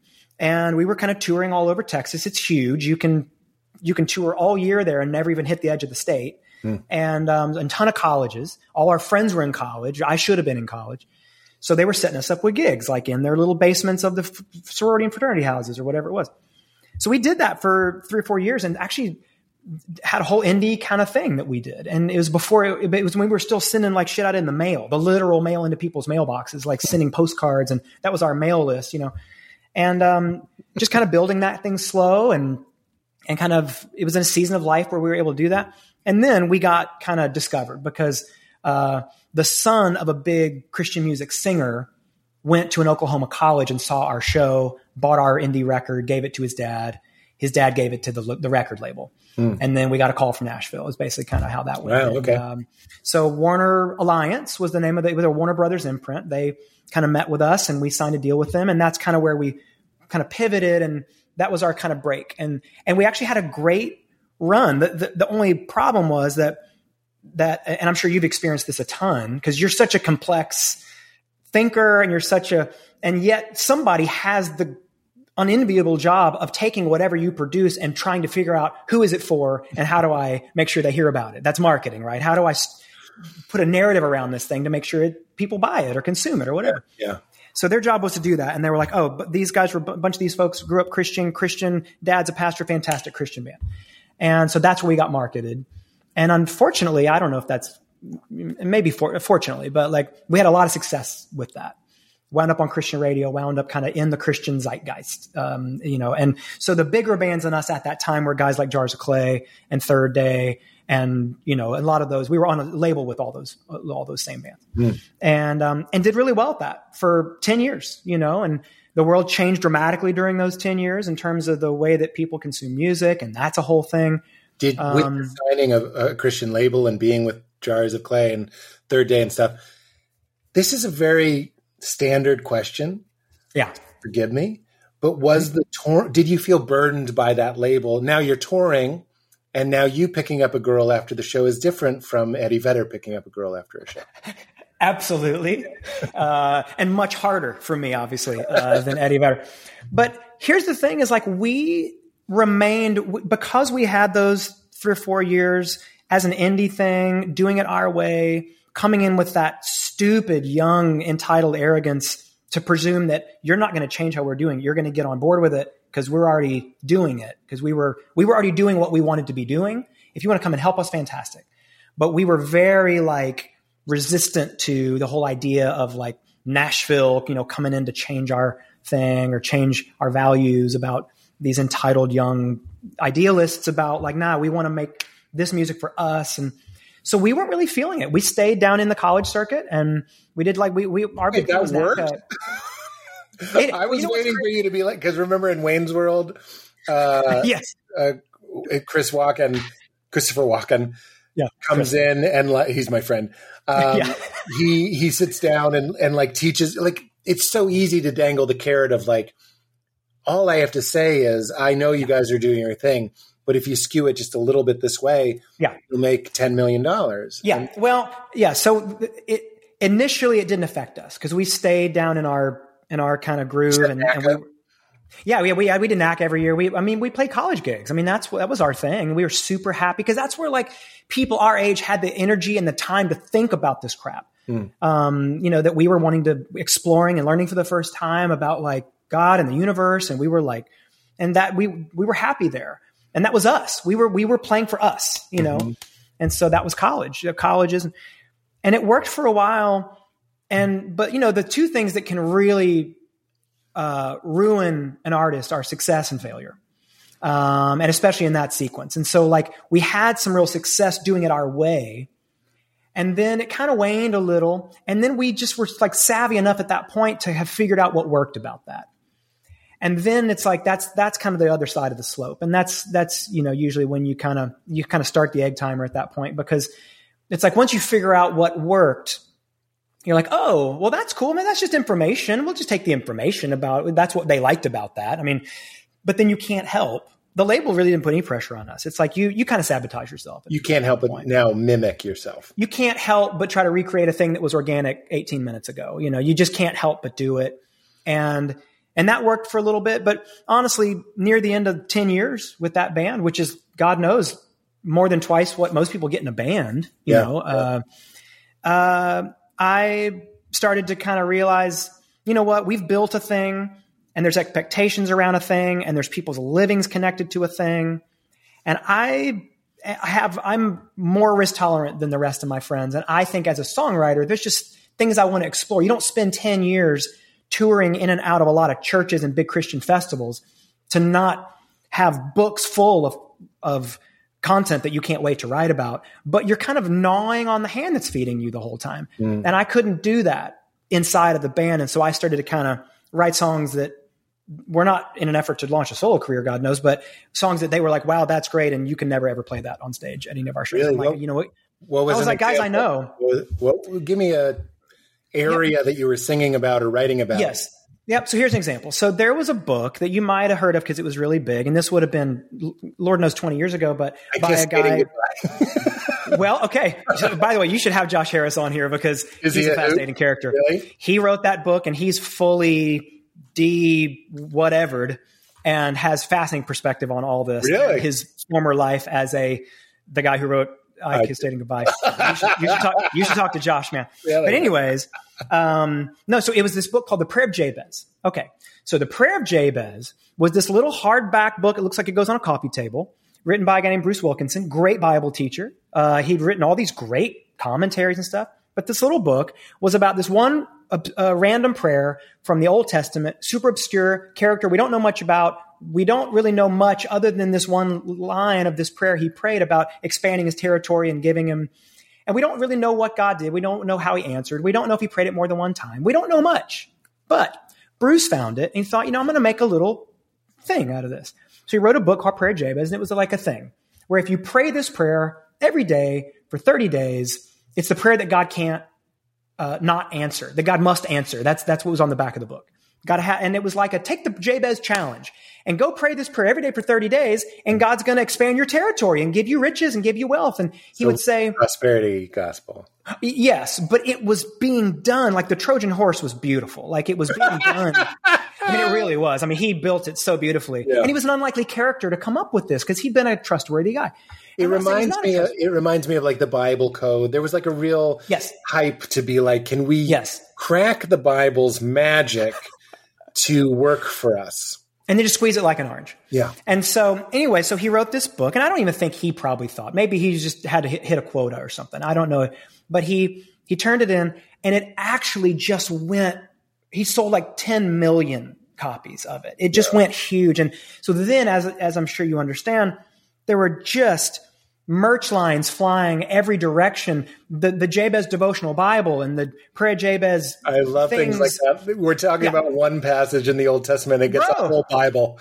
Go read it. Yeah. It's it's fascinating. Yeah. And but he and he would do this thing where and so so here's I, that's all context. So here's what happened. So my band was at one of these things. It was called the uh, the CBA. It was in Atlanta, Georgia, the Christian Booksellers Association. It's where you go if you're a person who makes things that's getting sold into that world. You go there and you make your case and you play your showcase and you do your thing.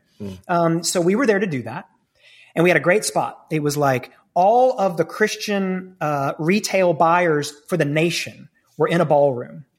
These are the people who put everything on every shelf. It's snack We hut want our- for a Christian bookstore. That's 100% correct. Yeah, for the retail. So they were all there.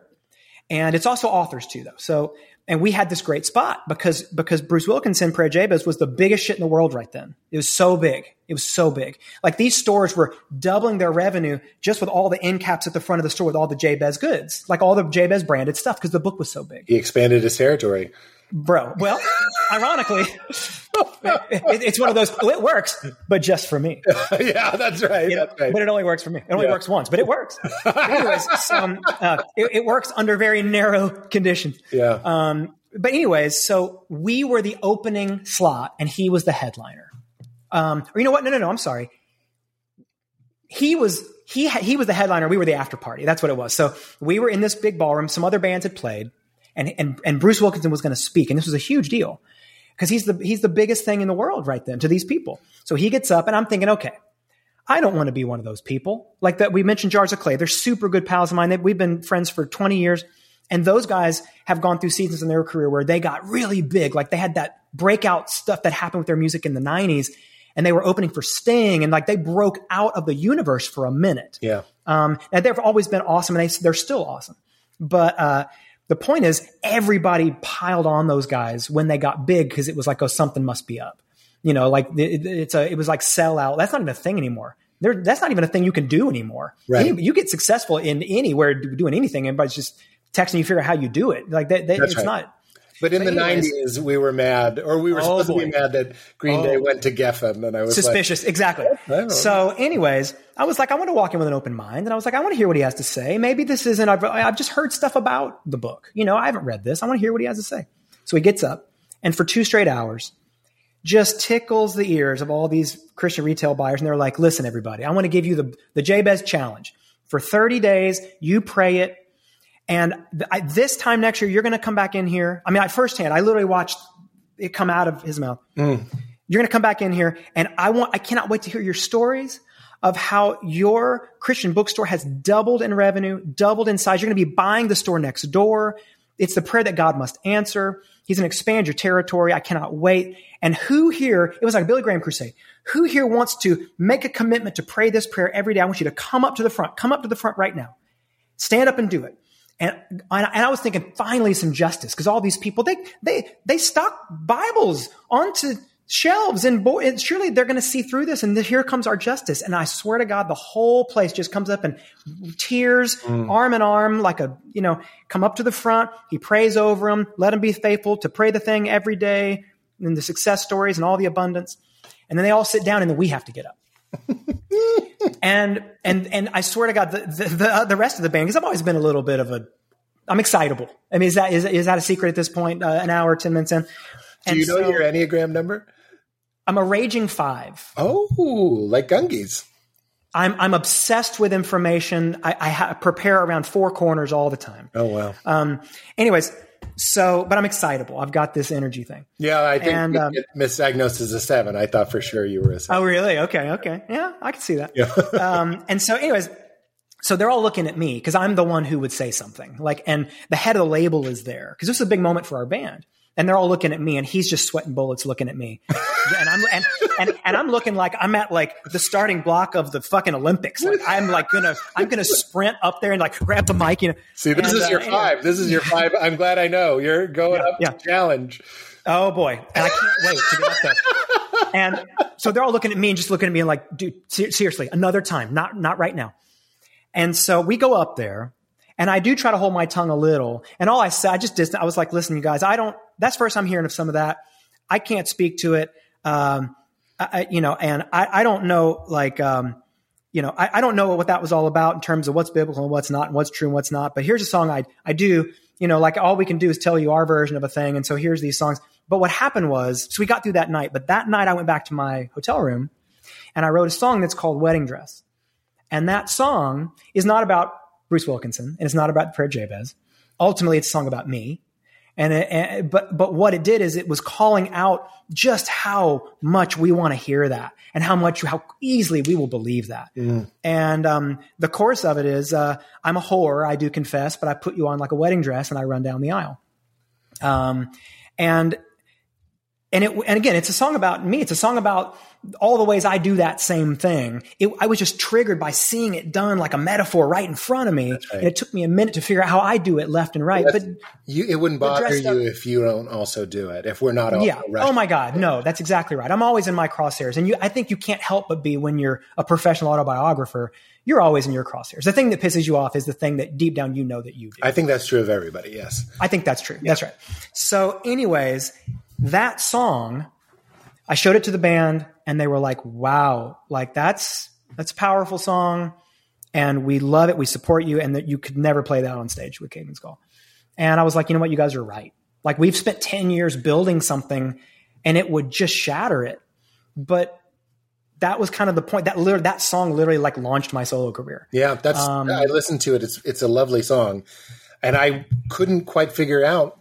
There's there's imagery in it that I was like, is this about his divorce? Is this about? Hmm.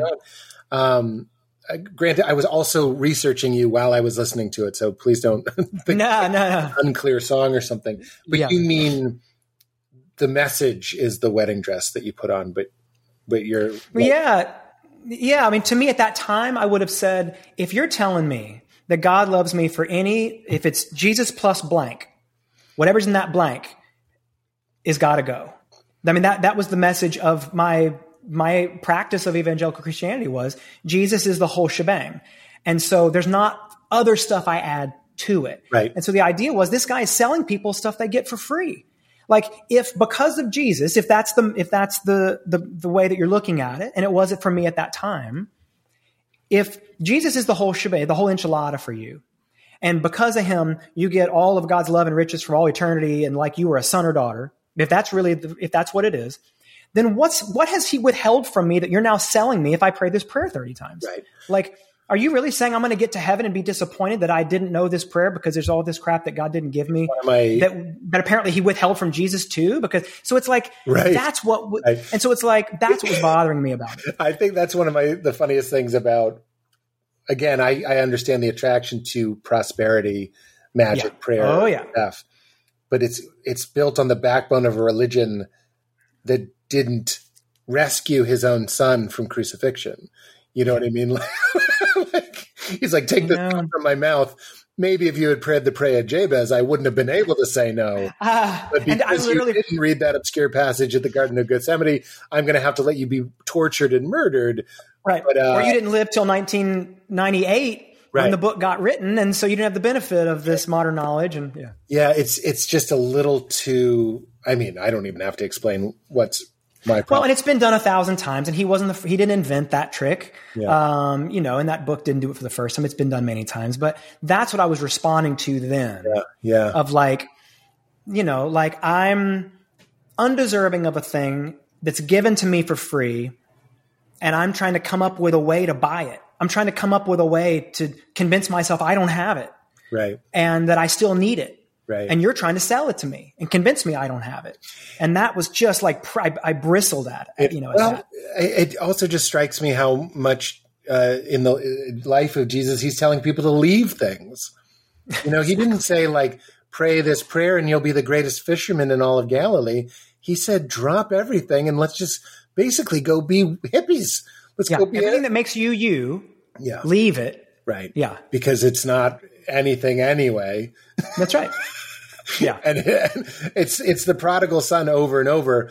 This guy's story would be if the prodigal son had gone on his wayward adventure, prayed the prayer of Jabez, he would have become what Donald Trump. You know what I mean? Like he would have had a bunch Unfortunately, of yes. on it. yes, That's, that's, what we want. We want to expand our territories. Uh, dude, that's Jesus isn't even interested in expanding his territories. I, I just read this, but Richie pointed out that, or taught me that Jesus is always talking about a minority. He's always saying like mm. we're like the leaven in the bread. The, oh, don't get me wrong, the whole remnant, the- the yeah. whole bread is is loved and accepted and valuable and made of the same stuff as the, as the leaven fundamentally. But he's talking about a minority component. He's not talking mm. about a revolution of a new religion. He's saying like we'll keep the light burning for those that find it, not a new yeah, mega yes. church and, and Yeah. a The thing on TV, the thing on the billboard. Yeah, and your own coffee shop and all. Nothing. There's nothing wrong with any of that. Right. But I don't No. see a guy going like, "This is how," because who fucking cares? You could have your building that says Derek Webb in gold. It's on fire. It's on fire. It's what Eckhart Tolle says. All And if- and if it's not, yeah. And if it's not, then you're not seeing it. Like That's you don't have the eyes to see it. You're not understanding it correctly. That's right. That's you're right. putting, you're assigning some value to it that's just not there and can't help you. Well, we're back to what you said. Everything is assigned value. It's like Yeah. those letters mean my name, mean me. But really, people, if they even like Derek Webb, they like an idea. That's why Eckhart Tolle, again, this morning was talking about when people fall in love, they're really talking about infatuations. They're talking about obsessions, not even with the person, but with the idea of who they might Yes. be. I remember when I fell in love with a girl and then I watched Mad Men and I was like, oh my God, she's just like Joan. She's just like Peggy. I was filling in all of these blanks based on things I already liked. And there was my expert who said, This is conducive with the woman that you've met. I do think you're in love with her. Unless I said, I think we need to break up, it'd say, yeah, the evidence shows that she's not like the people that you like and you need to break up. It's all fucking bullshit yeah. and it needs to be dropped. Dude, and, and, honestly, I feel like we're just like circling back to this thing and hopefully reinforcing it for anyone who's, it certainly is for me, is that like how much we love and gravitate to categories which are most categories are an effort to give a short answer to a question for which there's no short answer. Mm. And so it leaves all these huge disruptive gaps in there for a lot of texture. Some of the time that texture is the whole meaning, mm-hmm. but we use this shorthand with each other. This is what we are talking about before. That's what this is. A, one of the ways I feel like the church is lazy is that they're so committed to certain words to express a feeling or a practice or a thing, a mystical practice that if you're even using different words, you're on the outside. Yeah. So if you're not agreeing with our words, we evangelize you. We treat you as unsaved yeah. or un whatever, un, unenlightened. But the thing is, like, we so wish to categorize everything and drop, just like you said, like, oh, my girlfriend's a Peggy, oh, she's a Joan. It's like, as soon as you do that, and we love doing that because then we can wrap our hand around it. We're, we're prepared. We it's understand. Based on a. TV show where someone right. is summarizing the complexity of a human into right. a character, and then right. I'm taking a real human and going, "She's like that character." So I'm saying this reduction is like that even greater reduction. So reduction. I could calm down and just go, like, "I bet this relationship's going to be great," because it's too scary to be in outer space.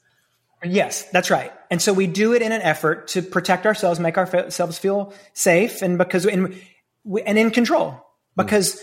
because we we can control what we like. We want to understand things to control them. And I remember like right after I kind of came out of some of my long season of belief about uh, invisible and noble things, certainty about invisible and noble things. I remember thinking, you know, I don't know that I could truly love something that I can truly understand.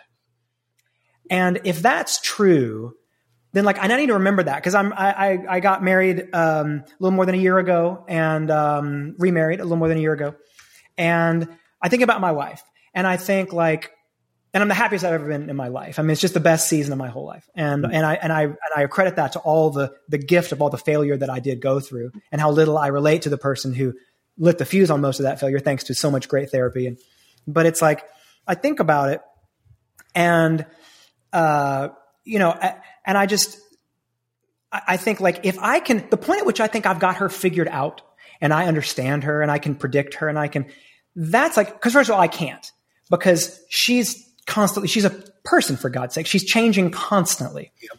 But it's the point at which we believe we understand a thing and we can control a thing and it makes us feel safe and in control. That's when we fuck it all up. And that's, that's oh, what is done God, to yes. religion because who can stand it's like what you said. We have to, con- it's, the, it's the perpetually turning knife that's meant to give us pain and longing and, and, and permanent uncertainty that, that makes us lean forward into trying to find and understand it if we can in the moment. But without that, we will, we will institutionalize it. We will build plumbing around it. We will advertise our plumbing as it.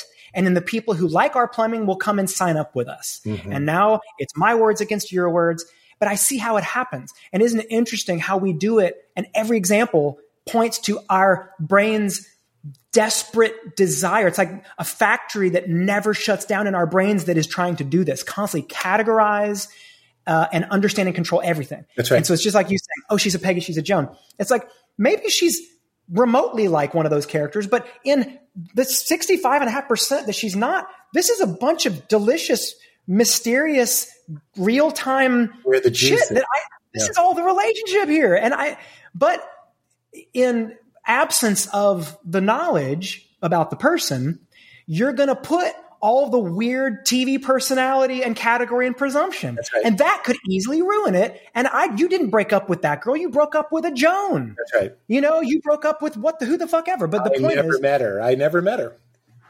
and that's beautiful and that's exactly precise. Yeah. Yeah. I, I couldn't agree more. There, i think it's saint john of the cross says when you're trying to be uh, when you're trying to be contemplative when you're just walking around a nature preserve and you're trying to not defend your idea of what a tree is and go like yes that is a tree and just feel certain and you're trying to just let reality be. He says, "Don't think," and he uses the he pronoun, which I'm not crazy about, but I'm just going to use Yeah, the quote. yeah, yeah. He says, "Just think of God as He is. Not nothing more. Don't even think of like wonderful or amazing. Just that God no attributes. Yeah. just that God is as he is. And I find a lot of juice in that because that's stripping out the like, God is like a good dad or God is like a authority. He's a good president or a, or good leader. He's in control of everything. He's everywhere. He understands everything. He's All of that out ahead of it. Mucking it up. And now I'm saying God is like a Joan. God is like Don Draper. God is, God is like Roger. But you know what's beautiful? What's beautiful about it is just like what we were talking about earlier. What it does is it is it clears all the smoke out of the room and creates the real estate to be able to improvise and imagine. yeah. Well, the string say, on your "Oh." guitar broke. That's exactly right. That's that's exactly right. The joke didn't land, and so now I'm improvising. I'm like, oh, and I'm like on the tight wire. Here's the thing: you're always on the tight wire. That's right. It's where you always are. You've are. And- never not been an inch away from infinite darkness. And that's not to scare you. That's to remind, you, that's to humiliate you. in a, in a way that pulls you back into reality in the moment. into the moment. And the Yeah. moment is the only place where you can know, where you can experience the feeling of an unknowing truth Yes. or an It's also, truth. it's also the only place you are. That's right. You know, like Well, that's what I can't. when I'm watching Making a Murder, I'm like, prove that I had a sandwich this morning. Like you can't, you can't prove anything, or you could Right. prove anything. You could be like, Well, there exact- was a exactly sandwich right. in there, or there wasn't a sandwich in there. Like we record these conversations, and it's fun to have that, but like the files will be gone someday. You know what I mean? Like everything is slipping away, and the more you let go of form, the the blessed are the poor in spirit, the more capable you are of getting in mm-hmm. touch with the formless. And another word for the formless would be the eternal. And the eternal is not really interested in which mammals making sounds was logically right and argued their point better. Everybody would do well to just be like, I, like everything in this universe, this body, this mind, this opinion, this thought, this voice is Yes. passing. The thing that isn't passing is my pilot light. My pilot Mm. light is a piece of the same infinity that made the stars that built this body. And that's the only thing. And that's why you say God as he is, not as I think of him, but just just say like Mary, yes to it. And then you'll see all of this new stimuli coming from outside and inside. And that's mysticism. And I don't want to It is. debate it. That's I want to be like KG. Is. Right. That's right. It's a mystic religion. But see, and as beautiful and as much as that all rings totally true, like radiating for me, it's not a thing against which you can measure yourself hmm. to see if you're practicing it correctly. That's right. and that's what we most so desperately want. We want to know we're doing it better than that guy. and to be special and to know that you exist because I think it comes down to a fear of death. If I'm doing this well and you're agreeing with me, then Pete exists. So the, the my lizard brain relaxes and goes, Derek saw me, the the Uh-huh. listeners heard me, I exist, I'm special. It's Yeah. so difficult. I realized I had this dream about this guy and he was throwing playing cards and I was throwing playing cards. And when my playing cards got thrown, they turned into unbelievable. This was just last night. Unbelievable, perfect three dimensional butterflies flying in place, or actually bees. They were like beautiful bumblebee uh, butterfly hybrids. So I was doing this impossible trick, and the guy that was throwing the cards um, would just throw a playing card and hit my bee. He didn't care that I was making this im- literally a miracle. And I was like, oh, that's why I don't like that guy. It's a guy that I have a problem with. And I was like, you know why I have a problem with that guy? He doesn't reflect back to me my specialness. He doesn't validate how much better I am than he is. Wow. and that's, that's humiliation. And I was like, yeah, Pete, it's uncomfortable. To, and I'm all for Val mirrors back my value and I mirror back her value. I mirror back There's my daughter's value. There's that. place Yeah. for it. But in the eternal scheme of things, I'm trying to get more comfortable going. I don't, in the grand scheme, need you, Derek, to like me or affirm me. I do in the short game right now. That's that's part of the puppet show that Pete is putting on right now. I want you to like me. But I'm trying more and more to draw upon the inner source where all Yeah. truth, all life, and everything comes from to point it inward instead of outward. Yeah. I've made a whole Yeah. career of going like, is that good? It get a lot of retweets? And it's a fucking fool's errand. Because as soon as I define myself by public opinion, now I'm addicted to it. And even if I'm the biggest comedian in the world, I'm in a mansion on a hill just scheming on how I can remain relevant. And now I'm a Again, 55 success you don't learn anything you learn nothing Yeah. but more heap of pressure for more success i mean it's a it's a it's a momentum up a hill off a cliff but uh and not to overdo the boat metaphors but i got to do one more i don't know if in your time uh swimming in these waters you ran across a guy named uh uh don miller but uh donald miller so he wrote a book called blue like jazz Oh, I read Blue uh, Like he- Jazz. Yeah. yeah, yeah. So, and he's a fascinating guy, and we've known each other for a super long time. And he's got this great bit of language that he would use where he would talk about how everybody's uh, life is basically a process of convincing everyone else that they deserve to stay in the lifeboat. And because somebody's got to get out of the lifeboat. I mean, the lifeboat, it's, it's, it's time's running out. Everybody's got to go. And so everything I'm doing is in an effort to persuade everyone around me and probably more deeply myself Yep. that I deserve to be in the lifeboat and I deserve to stay in the lifeboat and I'm valuable in the lifeboat. Fucking A. And uh, yeah, and so he would talk, and he he really had. That's and if it. you look back on on huge failures or huge like how the like how did I manage to do that or to treat those people like that or to f- just this thing in my life or this corner I fell off of or whatever it is. It's like oh wow, like that was me just obsessing on uh, persuading everybody of my value in the lifeboat. Yeah. that's it. Something goes wrong and you're like, I'm going to get kicked out of the lifeboat now. I'm about to get kicked out of the lifeboat for God's sake. And I got to do, I got to, everybody's got to see me as a guy valuable in the lifeboat. I've and I love that. I've always loved that language, you know. Uh, beautiful. I read that book decades before I was ready to hear it. I really think Ears to Hear is a valuable thing, and I did not have Oh, it. yeah. I was reading it hoping it would reflect back to me what I already knew. I was not. Re- Yeah. I was not reading a book to hear something new. Um, I I re- I don't mean to throw my dad under the bus. I've quoted him saying it many times, but I think it's indicative of something that we all do. My wife left me. My first wife left me. I'm 28 years old, and he said, "Well, she left you. You you you come out clean." And basically, what he was saying was, "Don't worry, everyone's going to keep you in the lifeboat." She's a mm-hmm. she's a bad person, and you're a good person, and you're still in the lifeboat. So it was actually f- from that lens I can see, and I even knew at the time my dad is loving me how he can. It was just it's indicative of what we do. Like your wife leaves you, I'm a failure. I can't keep it together. You know, I watched the Tiger Woods thing, all the affairs and all the stuff, and how we love to mm-hmm. tear somebody down. And that's basically kicking him out of the lifeboat. Yeah. And, and what Tiger needs to realize, and Yeah. what I, I, he doesn't need to realize anything, but what we all would do well to realize is your place in the lifeboat is evidenced by your being in the lifeboat. It's Right. not playing 12 PGA tournaments perfectly, and it's not having a TV show or whatever it is in my case. You are not a stranger here, Yeah. evidenced by the fact that you are here. Yeah. That's your ticket to the show.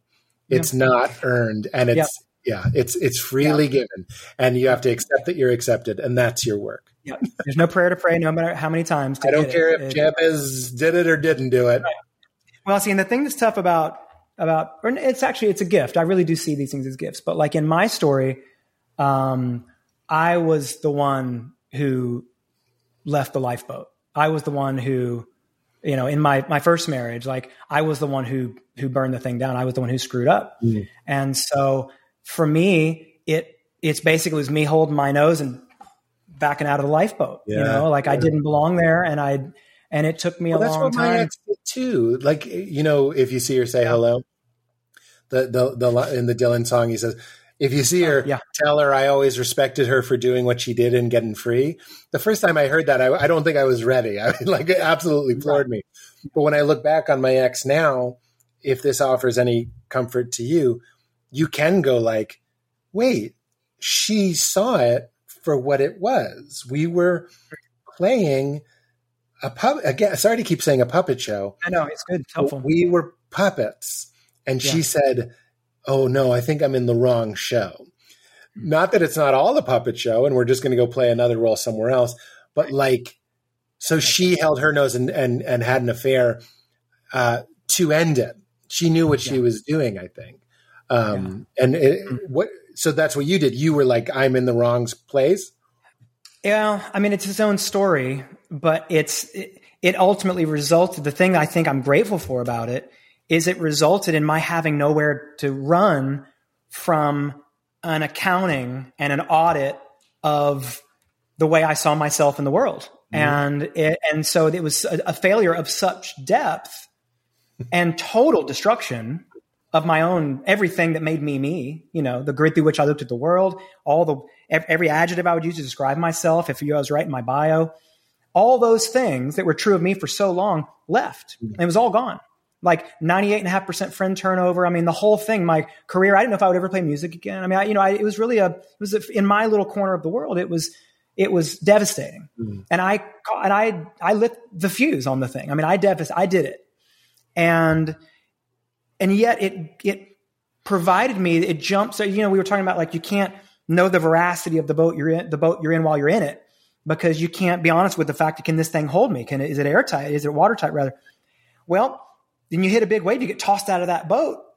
You're given this great gift for the for a brief fleeting moment while you're up in free fall to have a look at it. Mm. And during that time, I was like, shit, is that what I've been in all this time? Like I don't would like, you say, think, "Blessed are the poor in spirit"? I mean, we're back to that thing. No, I know that's what I'm saying. Yeah. So it gave me this gift of forced rethink of the whole thing. Mm. Like, okay, and especially at a time, and again, it's not a thing I fault the church or even the local church here in Nashville, but I was tossed out of that thing. Like I kind of had nowhere to go. Even if I'd wished to be pra- to practice at that time, it was not really an option for me at that time. Like I because the community here is so small and some people get so crushed because of what they have invested in whatever the metaphor of your life is to them that they can never let you free of the pain of feeling it you know all the time and so they pursue your shame so doggedly for so long usually because of something that is deeply resonant in them about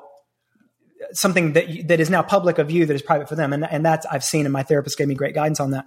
But um, oh, there's a point. At, Another scapegoat. There's a point at which, yeah, there's a point at which uh, there, there's a, there's a there's a uh, a, a, reasonable uh, blast radius around an event of both time and and relationship proximity, where it's like any reaction is really okay because if it's something really shocking and devastating, then people are going to just within a certain amount of time or certain relationship proximity are going to have a reaction. Beyond that, it's like there's people who stick around and there's people who kind of stick around to watch the ship go down and people who stick around to pursue someone's shame over a thing that doesn't seem to be a relevant thing as it was as much as it was in the radius of the blast and my, my therapist to, to whom I really credit with so much of so much guidance to help me give me better tools to process and do this for myself and he was like, listen, there's a point at which you are going to be on one side of two way glass. They're going to have no idea that what they are revealing to you in their outrage. Outrage reveals everything. Mm. And they're going to be reveal, and you're going to be the only person with the popcorn sitting there seeing it. and they're not going to have any idea. And if they knew they were showing you, the people who stick around, when the whole crowd turns and walks, and the eight or 10 people are still standing there looking at you in the metaphor of the crowd, have no idea that they're still there in, in many cases because there is something that they cannot, they can no more forgive you for than they can forgive themselves for. And so they'll never let go of their, their shame about something. And therefore they can't walk away from pursuing your shame about something. Of course, scapegoat. And.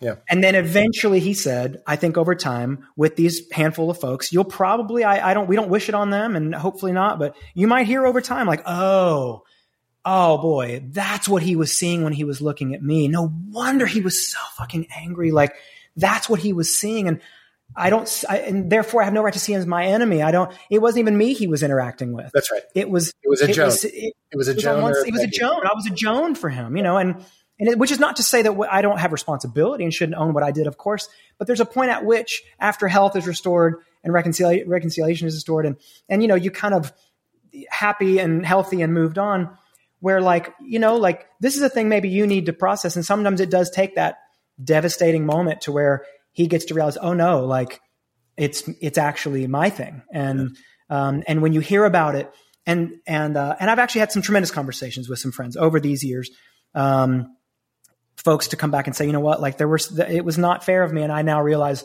you know, you probably have now heard and you now know. And that's what I was looking at when I was looking at you. And right. I'm sure you saw that and forgive me. And we have. And, and it's again, that failure has led to amazing intimacy. Um, mm.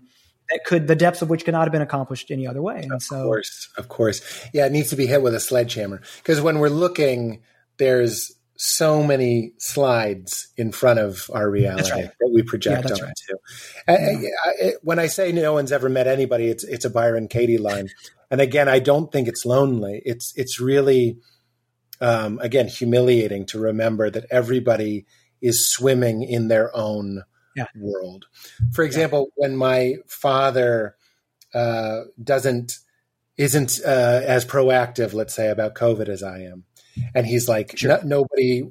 He sort of has the attitude. He he wears a mask and stuff. Please don't judge my dad, but he has this attitude of like, go out and live and eat a lobster roll and like live it up. And I'm like, I was thinking about it. I was like, this is a guy. Defiantly, like, what's that? Defiant? Defiantly. Yeah, know, it is defiant. Yeah. And I was like, why can't he just like quarantine or if he needed to quarantine?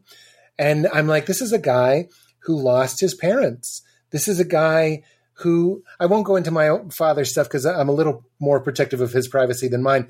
But he's had all these image, all these things happen in his life that told him that the universe is not safe, the universe is random, the universe is not trustworthy. So eat a lobster roll. And I was like, oh, that's why.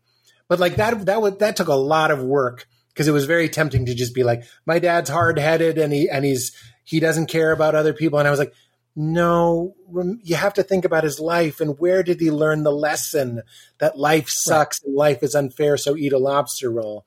And, and it was because of these different things.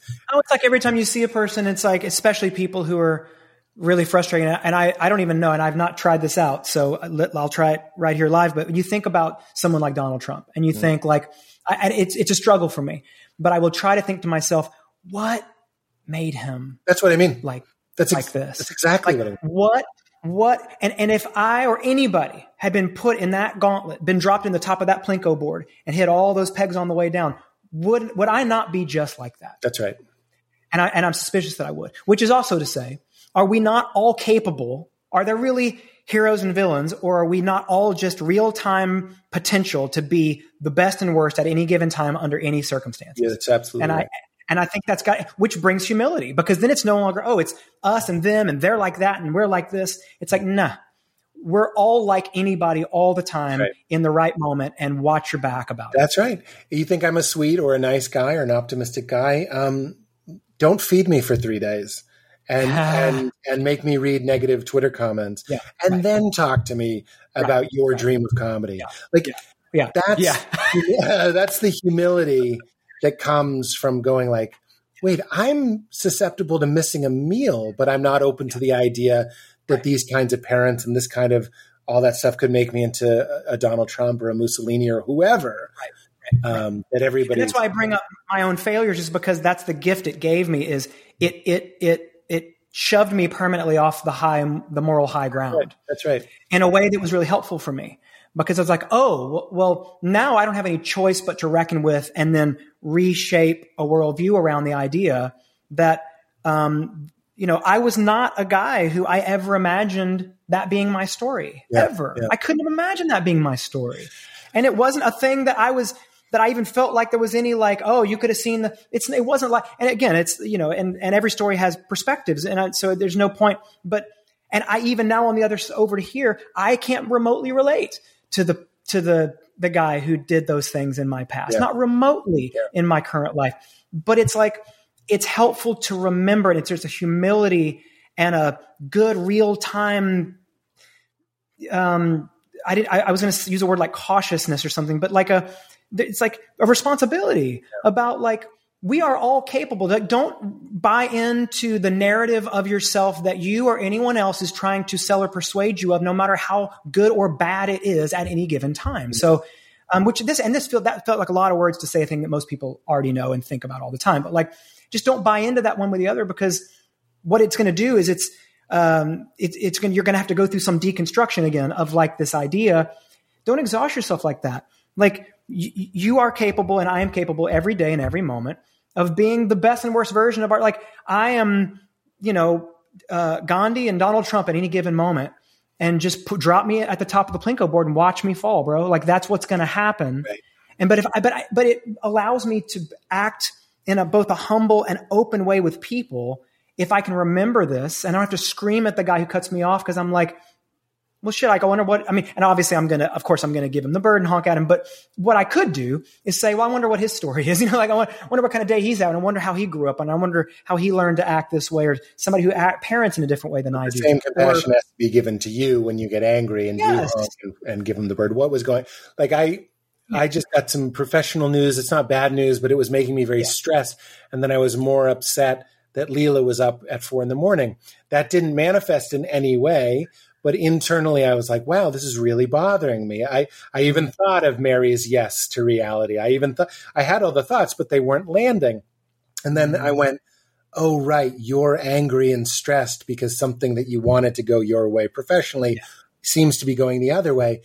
But that awareness is mm-hmm. self love, is self compassion to go like, yeah, just like I can understand if you get angry or you go into your Donald Trump or you go into your whatever, yeah. I can do that for me. And you yeah. know that brokenness you talk about your divorce, my divorce. Stephen uh, Stephen Miller uh, Mitchell, excuse me, Stephen Mitchell wrote the Gospel according to Jesus. Have you heard me talk about that? Yes, yeah. Such a great book, and he really shines a light on the fact that Jesus grew up in a time when family was so important, and he didn't have a dad. And so the, uh, the, the, common belief wouldn't have been the Holy Spirit impregnated your mom. Uh, the belief would have been your mom was a loose person or uh, had sex out of wedlock and had you out of wedlock. And to call someone a bastard, they had an even worse word for it. And Jesus would have been like very intimately familiar with that word. And he thinks wow. this is why it informed Jesus's ministry to talking about forgiveness so much. Talking uh. like of course, you need the ingredients. You need to understand what it feels like to be an outsider, to talk to outsiders and be like, you're good, you're good, you're good. But like, um, I see that happening with your experience as well. I, it's just, mm-hmm. I, can't, I can't talk about this stuff enough. It's not the, it's not the prayer of Baez, Jabez, Jabez Joan Baez. It's um that sounds pretty cool to me actually. I'd be super curious to find out what shit she yeah pray that every day. I'm a musician for God's sake. I'm a singer songwriter. Right. That's right. I just I just love it. I love all of these falling upward stories yeah. that don't end in Western prosperity. yeah. Well, and it's like you said, it's like so much it feels to. like it's it's reckoning with the cycle of expectations and reality being out of sync. So that's what it is. So it's like you said with your thing. It's like this was my expectation. Even if I didn't whisper that dare to anybody, I was this is what I was hoping for, imagining. It's my expectation. And it happened like that instead. So they were a little out of sync. And now I'm having to deal with that. And it's a, it's when you get the entitlement of believing, especially a worldview that um, underscores and confirms for you that you, in a unique and special way, um, or as a nation, in a unique and special, God blessed way, that there's an entitlement that these things are going to go when things are going correctly, they're all going this way for you right. and in a way that you expect. And when they're not going correctly, it's like, where did God go? It's like, oh, reality and expectation are different. Where, what happened? I'm failing. Where did God go? Who said that everything's supposed to be exactly like your expect? Like, where did you get your expectation? It's just what you wanted. And how do you don't know what you? How do you know you're not the Romans? Yeah, yeah. You always think like, you're how, Jesus. How do you not know? Yeah. Somebody said this to me recently. It's like, how do you even know what to manifest? Like these ideas oh of God, like I can yeah. pray and God will give it to me, especially if it's this magic prayer. How do you know what you need? Yeah. That, yeah. That, because most often, can't we demonstrate? Aren't all the best stories stories of here's the thing that I was not expecting, that is not what I ever would have wanted or wished on my worst enemy, but it happened to me and it changed everything. That's right. And that's kind of the story of my life. Yeah. Kind of my adult life anyway, from my 30s to my 40s. We're all silly putty. We were made by and, accident. and, and, these are the, and this was like, this is the most meaningful, impactful growth, health journey of my whole life has been a result of the thing that I would never have imagined or wished right. happening. And it lighting the whole house on fire. Yeah. It's back to the future too if you're if you're Biff and you have the book and favorite three movies of all time, talk to me. Let's do this now. well, look at Biff. He kind of becomes a Trump-like character. He knows how the sport games are going to go. He bets. He becomes a billionaire, and he's a demon. He's a golem. He he's yeah. a miserable vampire. Yeah. And that's a very profound message. It's like if Yeah. you know how it's going to go and you know how to benefit from that, okay. You would fuck it up. like it's also I, I say it all the time, but I'm going to say it to you. Alan Watts says if you were Oh, if you were the original awareness, if you were God, if you were the the first consciousness, and you could do anything, um, and you could just make yourself feel fantastic, like the, a million orgasms. And you could even have that crescendo. You're smart enough to know that it's going to get better and better and better. It's going to build on itself. It's like, how long would you do that? You're hmm. you're timeless. How long would you do that? A year, ten years, fifty years, a thousand years, a million years? And he goes, How long before you make a red button that says something happens? And I go, ah. That's why when you play I know. When you play SimCity, you keep disasters on because you want that earthquake. This is in the video game. And you want that Godzilla attack because then you're going to rebuild it in this way that you never would have expected. Yeah. That's the whole thing that makes the, the, the whole thing interesting and the adaptation and the and it's like my wife Abby and I always talk about this that and it's and it, it's a um, I don't it, it's a, it, the, the uh, every time you see somebody and again I'm not digging on anybody here but there's this this saying or this joke about like every time somebody wins a lottery they wind up unless they have help they, they wind up blowing all the money on on shit they don't need and they make themselves kind of miserable and it's like if anybody back to donald trump anybody given infinite resources I, I'm- i'm i'm saying all this because of that thing you said about how do you even know what to manifest and that's going to hit me for the next few days but because given infinite resources to accomplish and have whatever you think you want in the world all it would do is amplify who you, your understanding of yourself in the world. Mm. Which is to say and that's why you know people like take cocaine and it doesn't make you better it just amplifies your current personality and it's like that old joke oh well what if you're an asshole you know it's like you know so it's like it's just going to make you a lot more of one and it's like given infinite resources given we're all going to figure out that you know it, it doesn't change us it just amplifies and shows more fully who we are Yeah.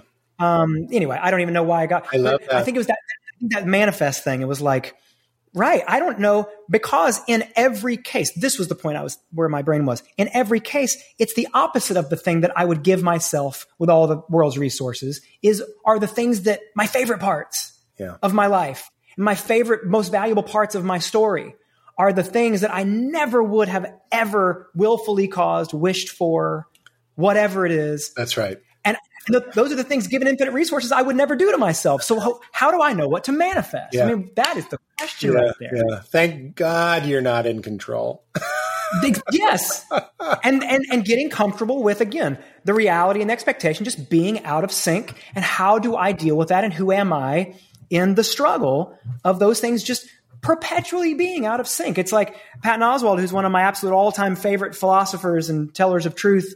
I think he's amazing at it. And his whole thing at the end of that crushing and beautiful uh, the stand up that he did, the special he did after his wife passed, where her quote about "It's all chaos, be kind" and that thing of like, you know, uh, just learning to live in the insanity and pushing forward and saying, you know what, let's. Why do we have an expectation that things are going to go our way and that everything's somehow working, you know, to my good and the glory of this thing that I've created that's maybe not the real thing that's the thing. Yeah. but like there's a point at which it's intensely liberating um, and actually is a real path to joy to be able to say you know what?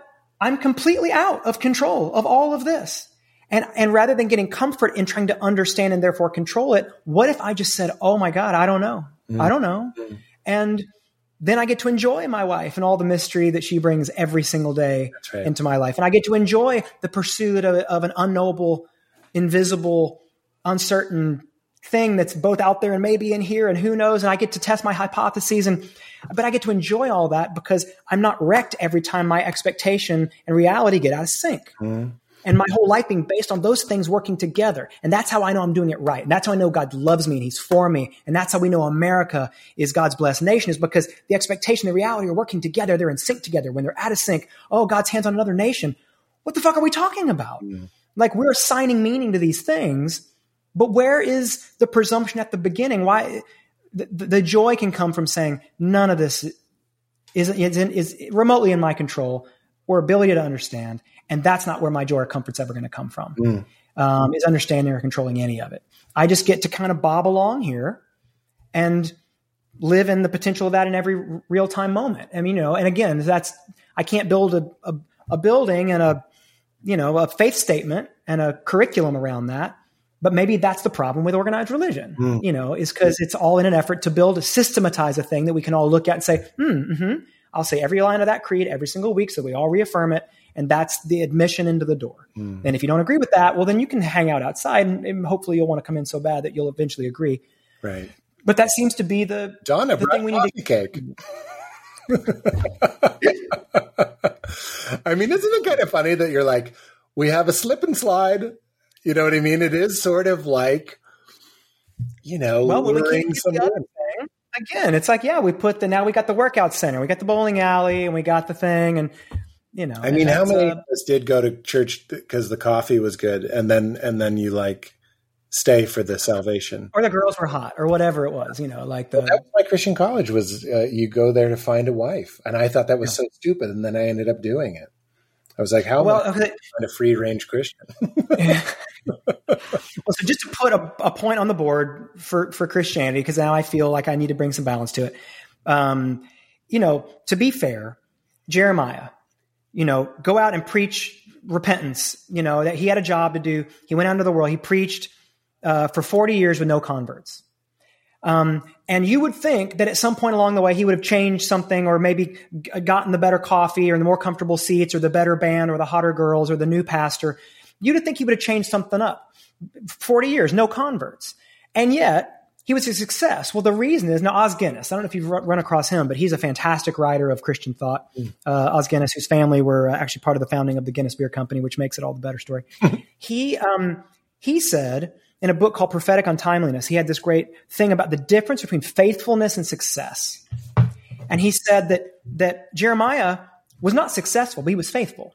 And the, the way, the place that a lot of Christian churches get tripped up is that they're, they're focused on success rather than faithfulness. Faithfulness would look like doing the thing, a long obedience in one direction, with no regard for the product that it yields, you know, and does it, you know, it, it, is it working? Who gives a shit? Mm. Did Jeremiah ask himself that? No. 40 years with no converts. That's a great metaphor. And that should be the through line for the way churches are practicing it, or at least projecting it because I can relate to that. Because then it's like, oh, you know what? We're not going to change shit around to try to get more con- people in the door and make it more this or that we're actually going to just focus on what we think is right and we're going to do that mm. and it doesn't matter where we fall uh, incarnationally into any given moment in culture if we're in step or out of step you know we're peculiar and it's a peculiar thing we're doing and so we're going to be we're going to be faithful and sometimes faithfulness and success can look like the same thing but oftentimes they're in opposition to one another and anyways i just you know i I, I, I think that's a good metaphor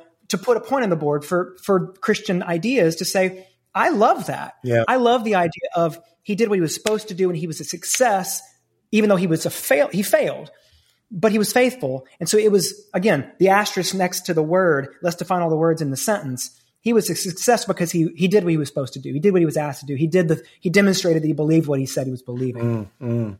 And where churches don't do that, and they're like, yeah, I don't want, we don't want to be like Jeremiah because you know we don't want to get forty years no converts. Like let's ch- let's whatever it is, ad- adapt and whatever. And uh, oh, and I, I think that's a beautiful metaphor, you know. And I I do yeah. too. I remember going to a church when I was a teenager, and they were like, "If you're not saving one person a year, like, what are you doing?" Hmm. And I was like, really challenged by that. I also somebody that I know was a pastor of a church, and or somebody that I know their father was a pastor of a church, yeah. and at the altar call, everybody's head was bowed, and it said, "Who wants to accept Jesus?" And if someone raised their hand, uh, he'd say um, I see you. But if somebody raised their hand and it was somebody that he knew had raised their hand previously, like those people that just want another bump, um, he would say, thank you. So there was a code. So there was someone taking a ledger of how many people were oh. saved. And he would go, I see you, meant ledger. Thank you, man. That's a redundancy. Don't, Don't count that one. We counted him last week. We counted him last week. oh boy. I uh, Yeah, well, and I mean, dude, I know that because that's. I mean, I, again, I grew up with, ten years in a band with a guy whose dad was a Baptist mega pastor, and we would play all these beach retreats, and it was like a. It's almost like ta speaking in tongues. It's like you got to kind of get it started for everybody to really jump on, hmm. and so he'd be up there in the front. We were the band behind him, vamping, you know, and we'd be looking at all these these emotional college kids, and he'd be saying, "Just put your hand up," and no hands going up, like no hands going up. It's a rough crowd. And he's like, great. I, yeah, I see you over there in the back and thank you over there. And then after a handful of those things, we're like, oh, other people are doing this. Okay, cool. I'm in.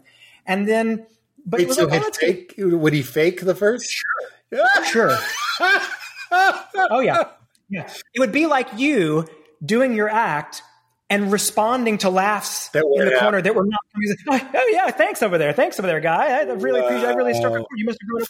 And no one's like, we're not hearing the laughs, but it, but everyone's got earmuffs on or whatever. So it's like, mm-hmm. yeah, every head bowed, every eye closed. Thank you, sir, for that hand. I see you. I see you in the front. No hands, but then it would get it going. Oh my So, yeah. god! I see you. I thank you. Who wants to be saved? Thank you so much. Thank you. And the people are like, well, I, I don't want to be left behind. That's- But I thought that's where you were going. I was like, oh, bro, I know this trick. I do. Yeah, we used to do all the time. That's even better. Well, this has been amazing. I feel slight guilt going longer than two hours these days because I, I need to get back to parenting. Um, Absolutely. this is an honest question. I'll even edit it out if you don't. Do you want to play Wedding Dress? Um, yeah. You mean like play it or like you play it or we could play a recording of it. I just see that you're in your little area. You could play it now, or we could just play it. Oh my God. Well, yeah. I mean, I would, I would, I mean, if you would, I would love to hear it. oh, well, gosh. Well, yeah, I would love to do that. Okay, great. Yeah. And we can just end there. Yeah, sounds great. Um, yeah. Let me, uh, you know, what's funny is I am to the point in my career where I have enough songs now to where I don't, I can't expect myself to remember the words. Oh, you're looking at the lyrics. Good for you. On the internet. Oh, Um, before you do it, Derek, do you have a hardest time you laugh story? Because I do want to end on the song. That's such a better idea. Oh yeah. Do you have a, a Uh, time you laughed the hardest in your life? man it's it's got to be I, I i here's what i have um i have 10 years in this band with these people that i loved more than like anything who i had this incredible experience with in Caedmon's Call and i just remember countless like two to six o'clock six o'clock six o'clock in the morning um in the back of a bus with these people having the time of our lives completely sleep deprived and young. And it was, I, I just remember hoarse with laughter being around these people in that experience. And it's crazy how by the end of it, I was thinking, oh, like the, it's like family. These people have like harmed me emotionally and I've harmed them. And this is all just a terrible, but I look back on it now and it's just the loveliest. Like when I think, when you asked the question just now, what I think of is so many, like one moment put together in my imagination of just countless hours hanging with these people doing this thing that was I'm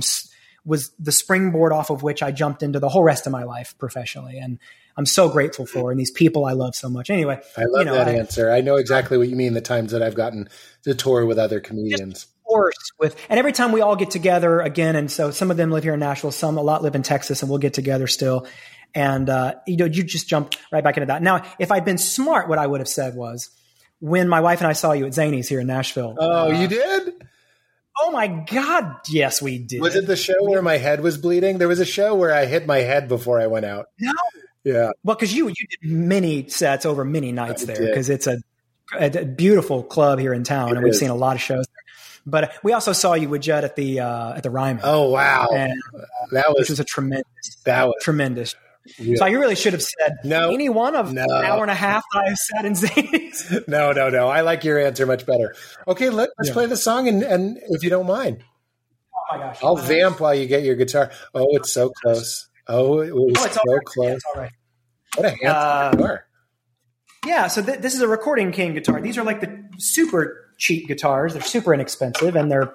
I love this little. I love this little guitar. It's beautiful. And, uh, yeah, so let me. Um, I'll move my little mic over a little bit. And we'll do this deal. What if you break a string? How funny would it be? That would, it would be it would be like the thing. It would be like the perfect. Okay. Um, yeah. So here, here goes. So this is a wedding dress. Now I wrote this song to be fair. I mean, here's what I always say. I'm, I am, I may not be as I sit before you today, the man who wrote this song. Uh, I, am not the man who wrote this song, but, but um, if, if my job as a, as a professional autobiographer is to look at the world and describe it, that's my job. Then all I can do is say that although I might not have written this song, the, the young man who did write this song, looking at the world with the information that he had, did the best job that he could uh, to describe it for us. And I, I, trust him and I will therefore cover his material. Uh, but rest assured, that's what I'm doing. Um, I'm grateful for a song like this because it did. It, it, propelled a whole other, you know, out of my band and then, you know, into a season of risk and solo music. And that's what I'm still doing now. Oh, I cover. So I'm grateful for. I cover Pete Holmes all the time. Yeah, precisely. Okay. Just saying. Um, okay. So here it is.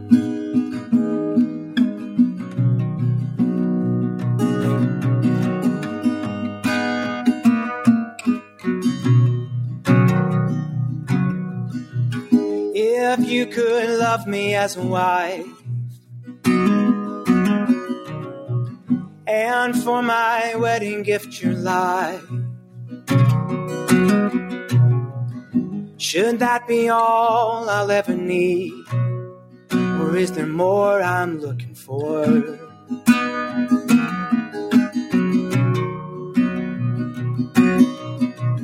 And should I read between the lines?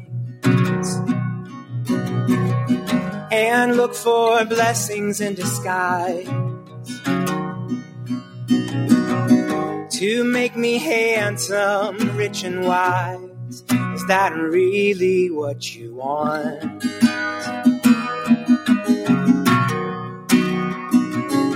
Cause I am a whore, I do confess. Put you on like a wedding dress and I run down the aisle. I run down the aisle. I am a prodigal with no way home. I put you on like a ring of gold and I run down the aisle. I run down the aisle to you.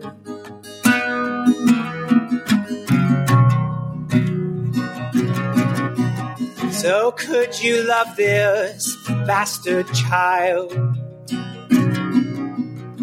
though I don't trust you to provide. With one hand in a pot of gold, and with the other in your side.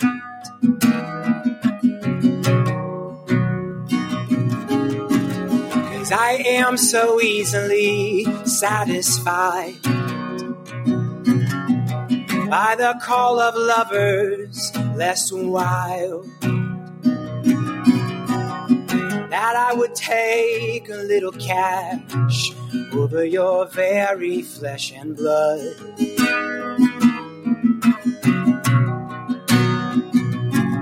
Cause I am a whore, I do confess.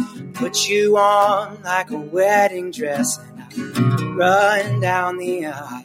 I run down the aisle. I am a prodigal with no way home.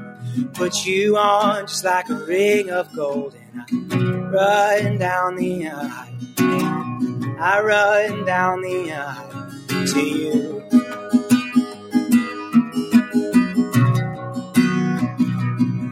Because money cannot buy husband's jealous eye. When you have knowingly deceived his wife.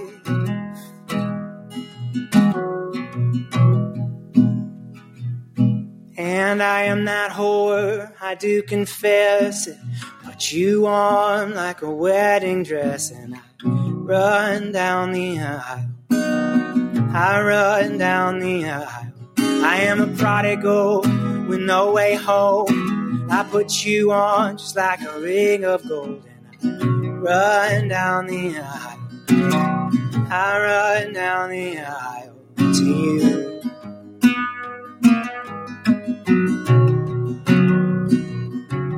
To you.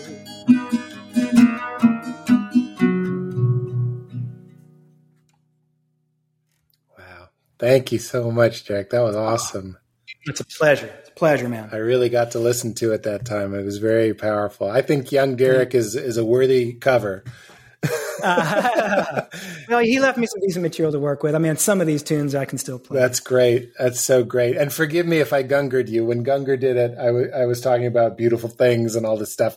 And he was like, Oh, I have so much better stuff. And I was like, Just give me time. I'll, I'll, I'll, get to it. But uh, oh, I'm a, well, here's the thing. I'm like, a new fan. I always, no, I really appreciate it. And the thing is, it's, and I'm sure you feel the same way. Like, you know, you, you can never resent the things that provide a connection point that people could resonate with and that are me. Like I, I could never, you know, if I, I've never had a hit in my life. That song's probably as close as I've had because it's just been really meaningful to me.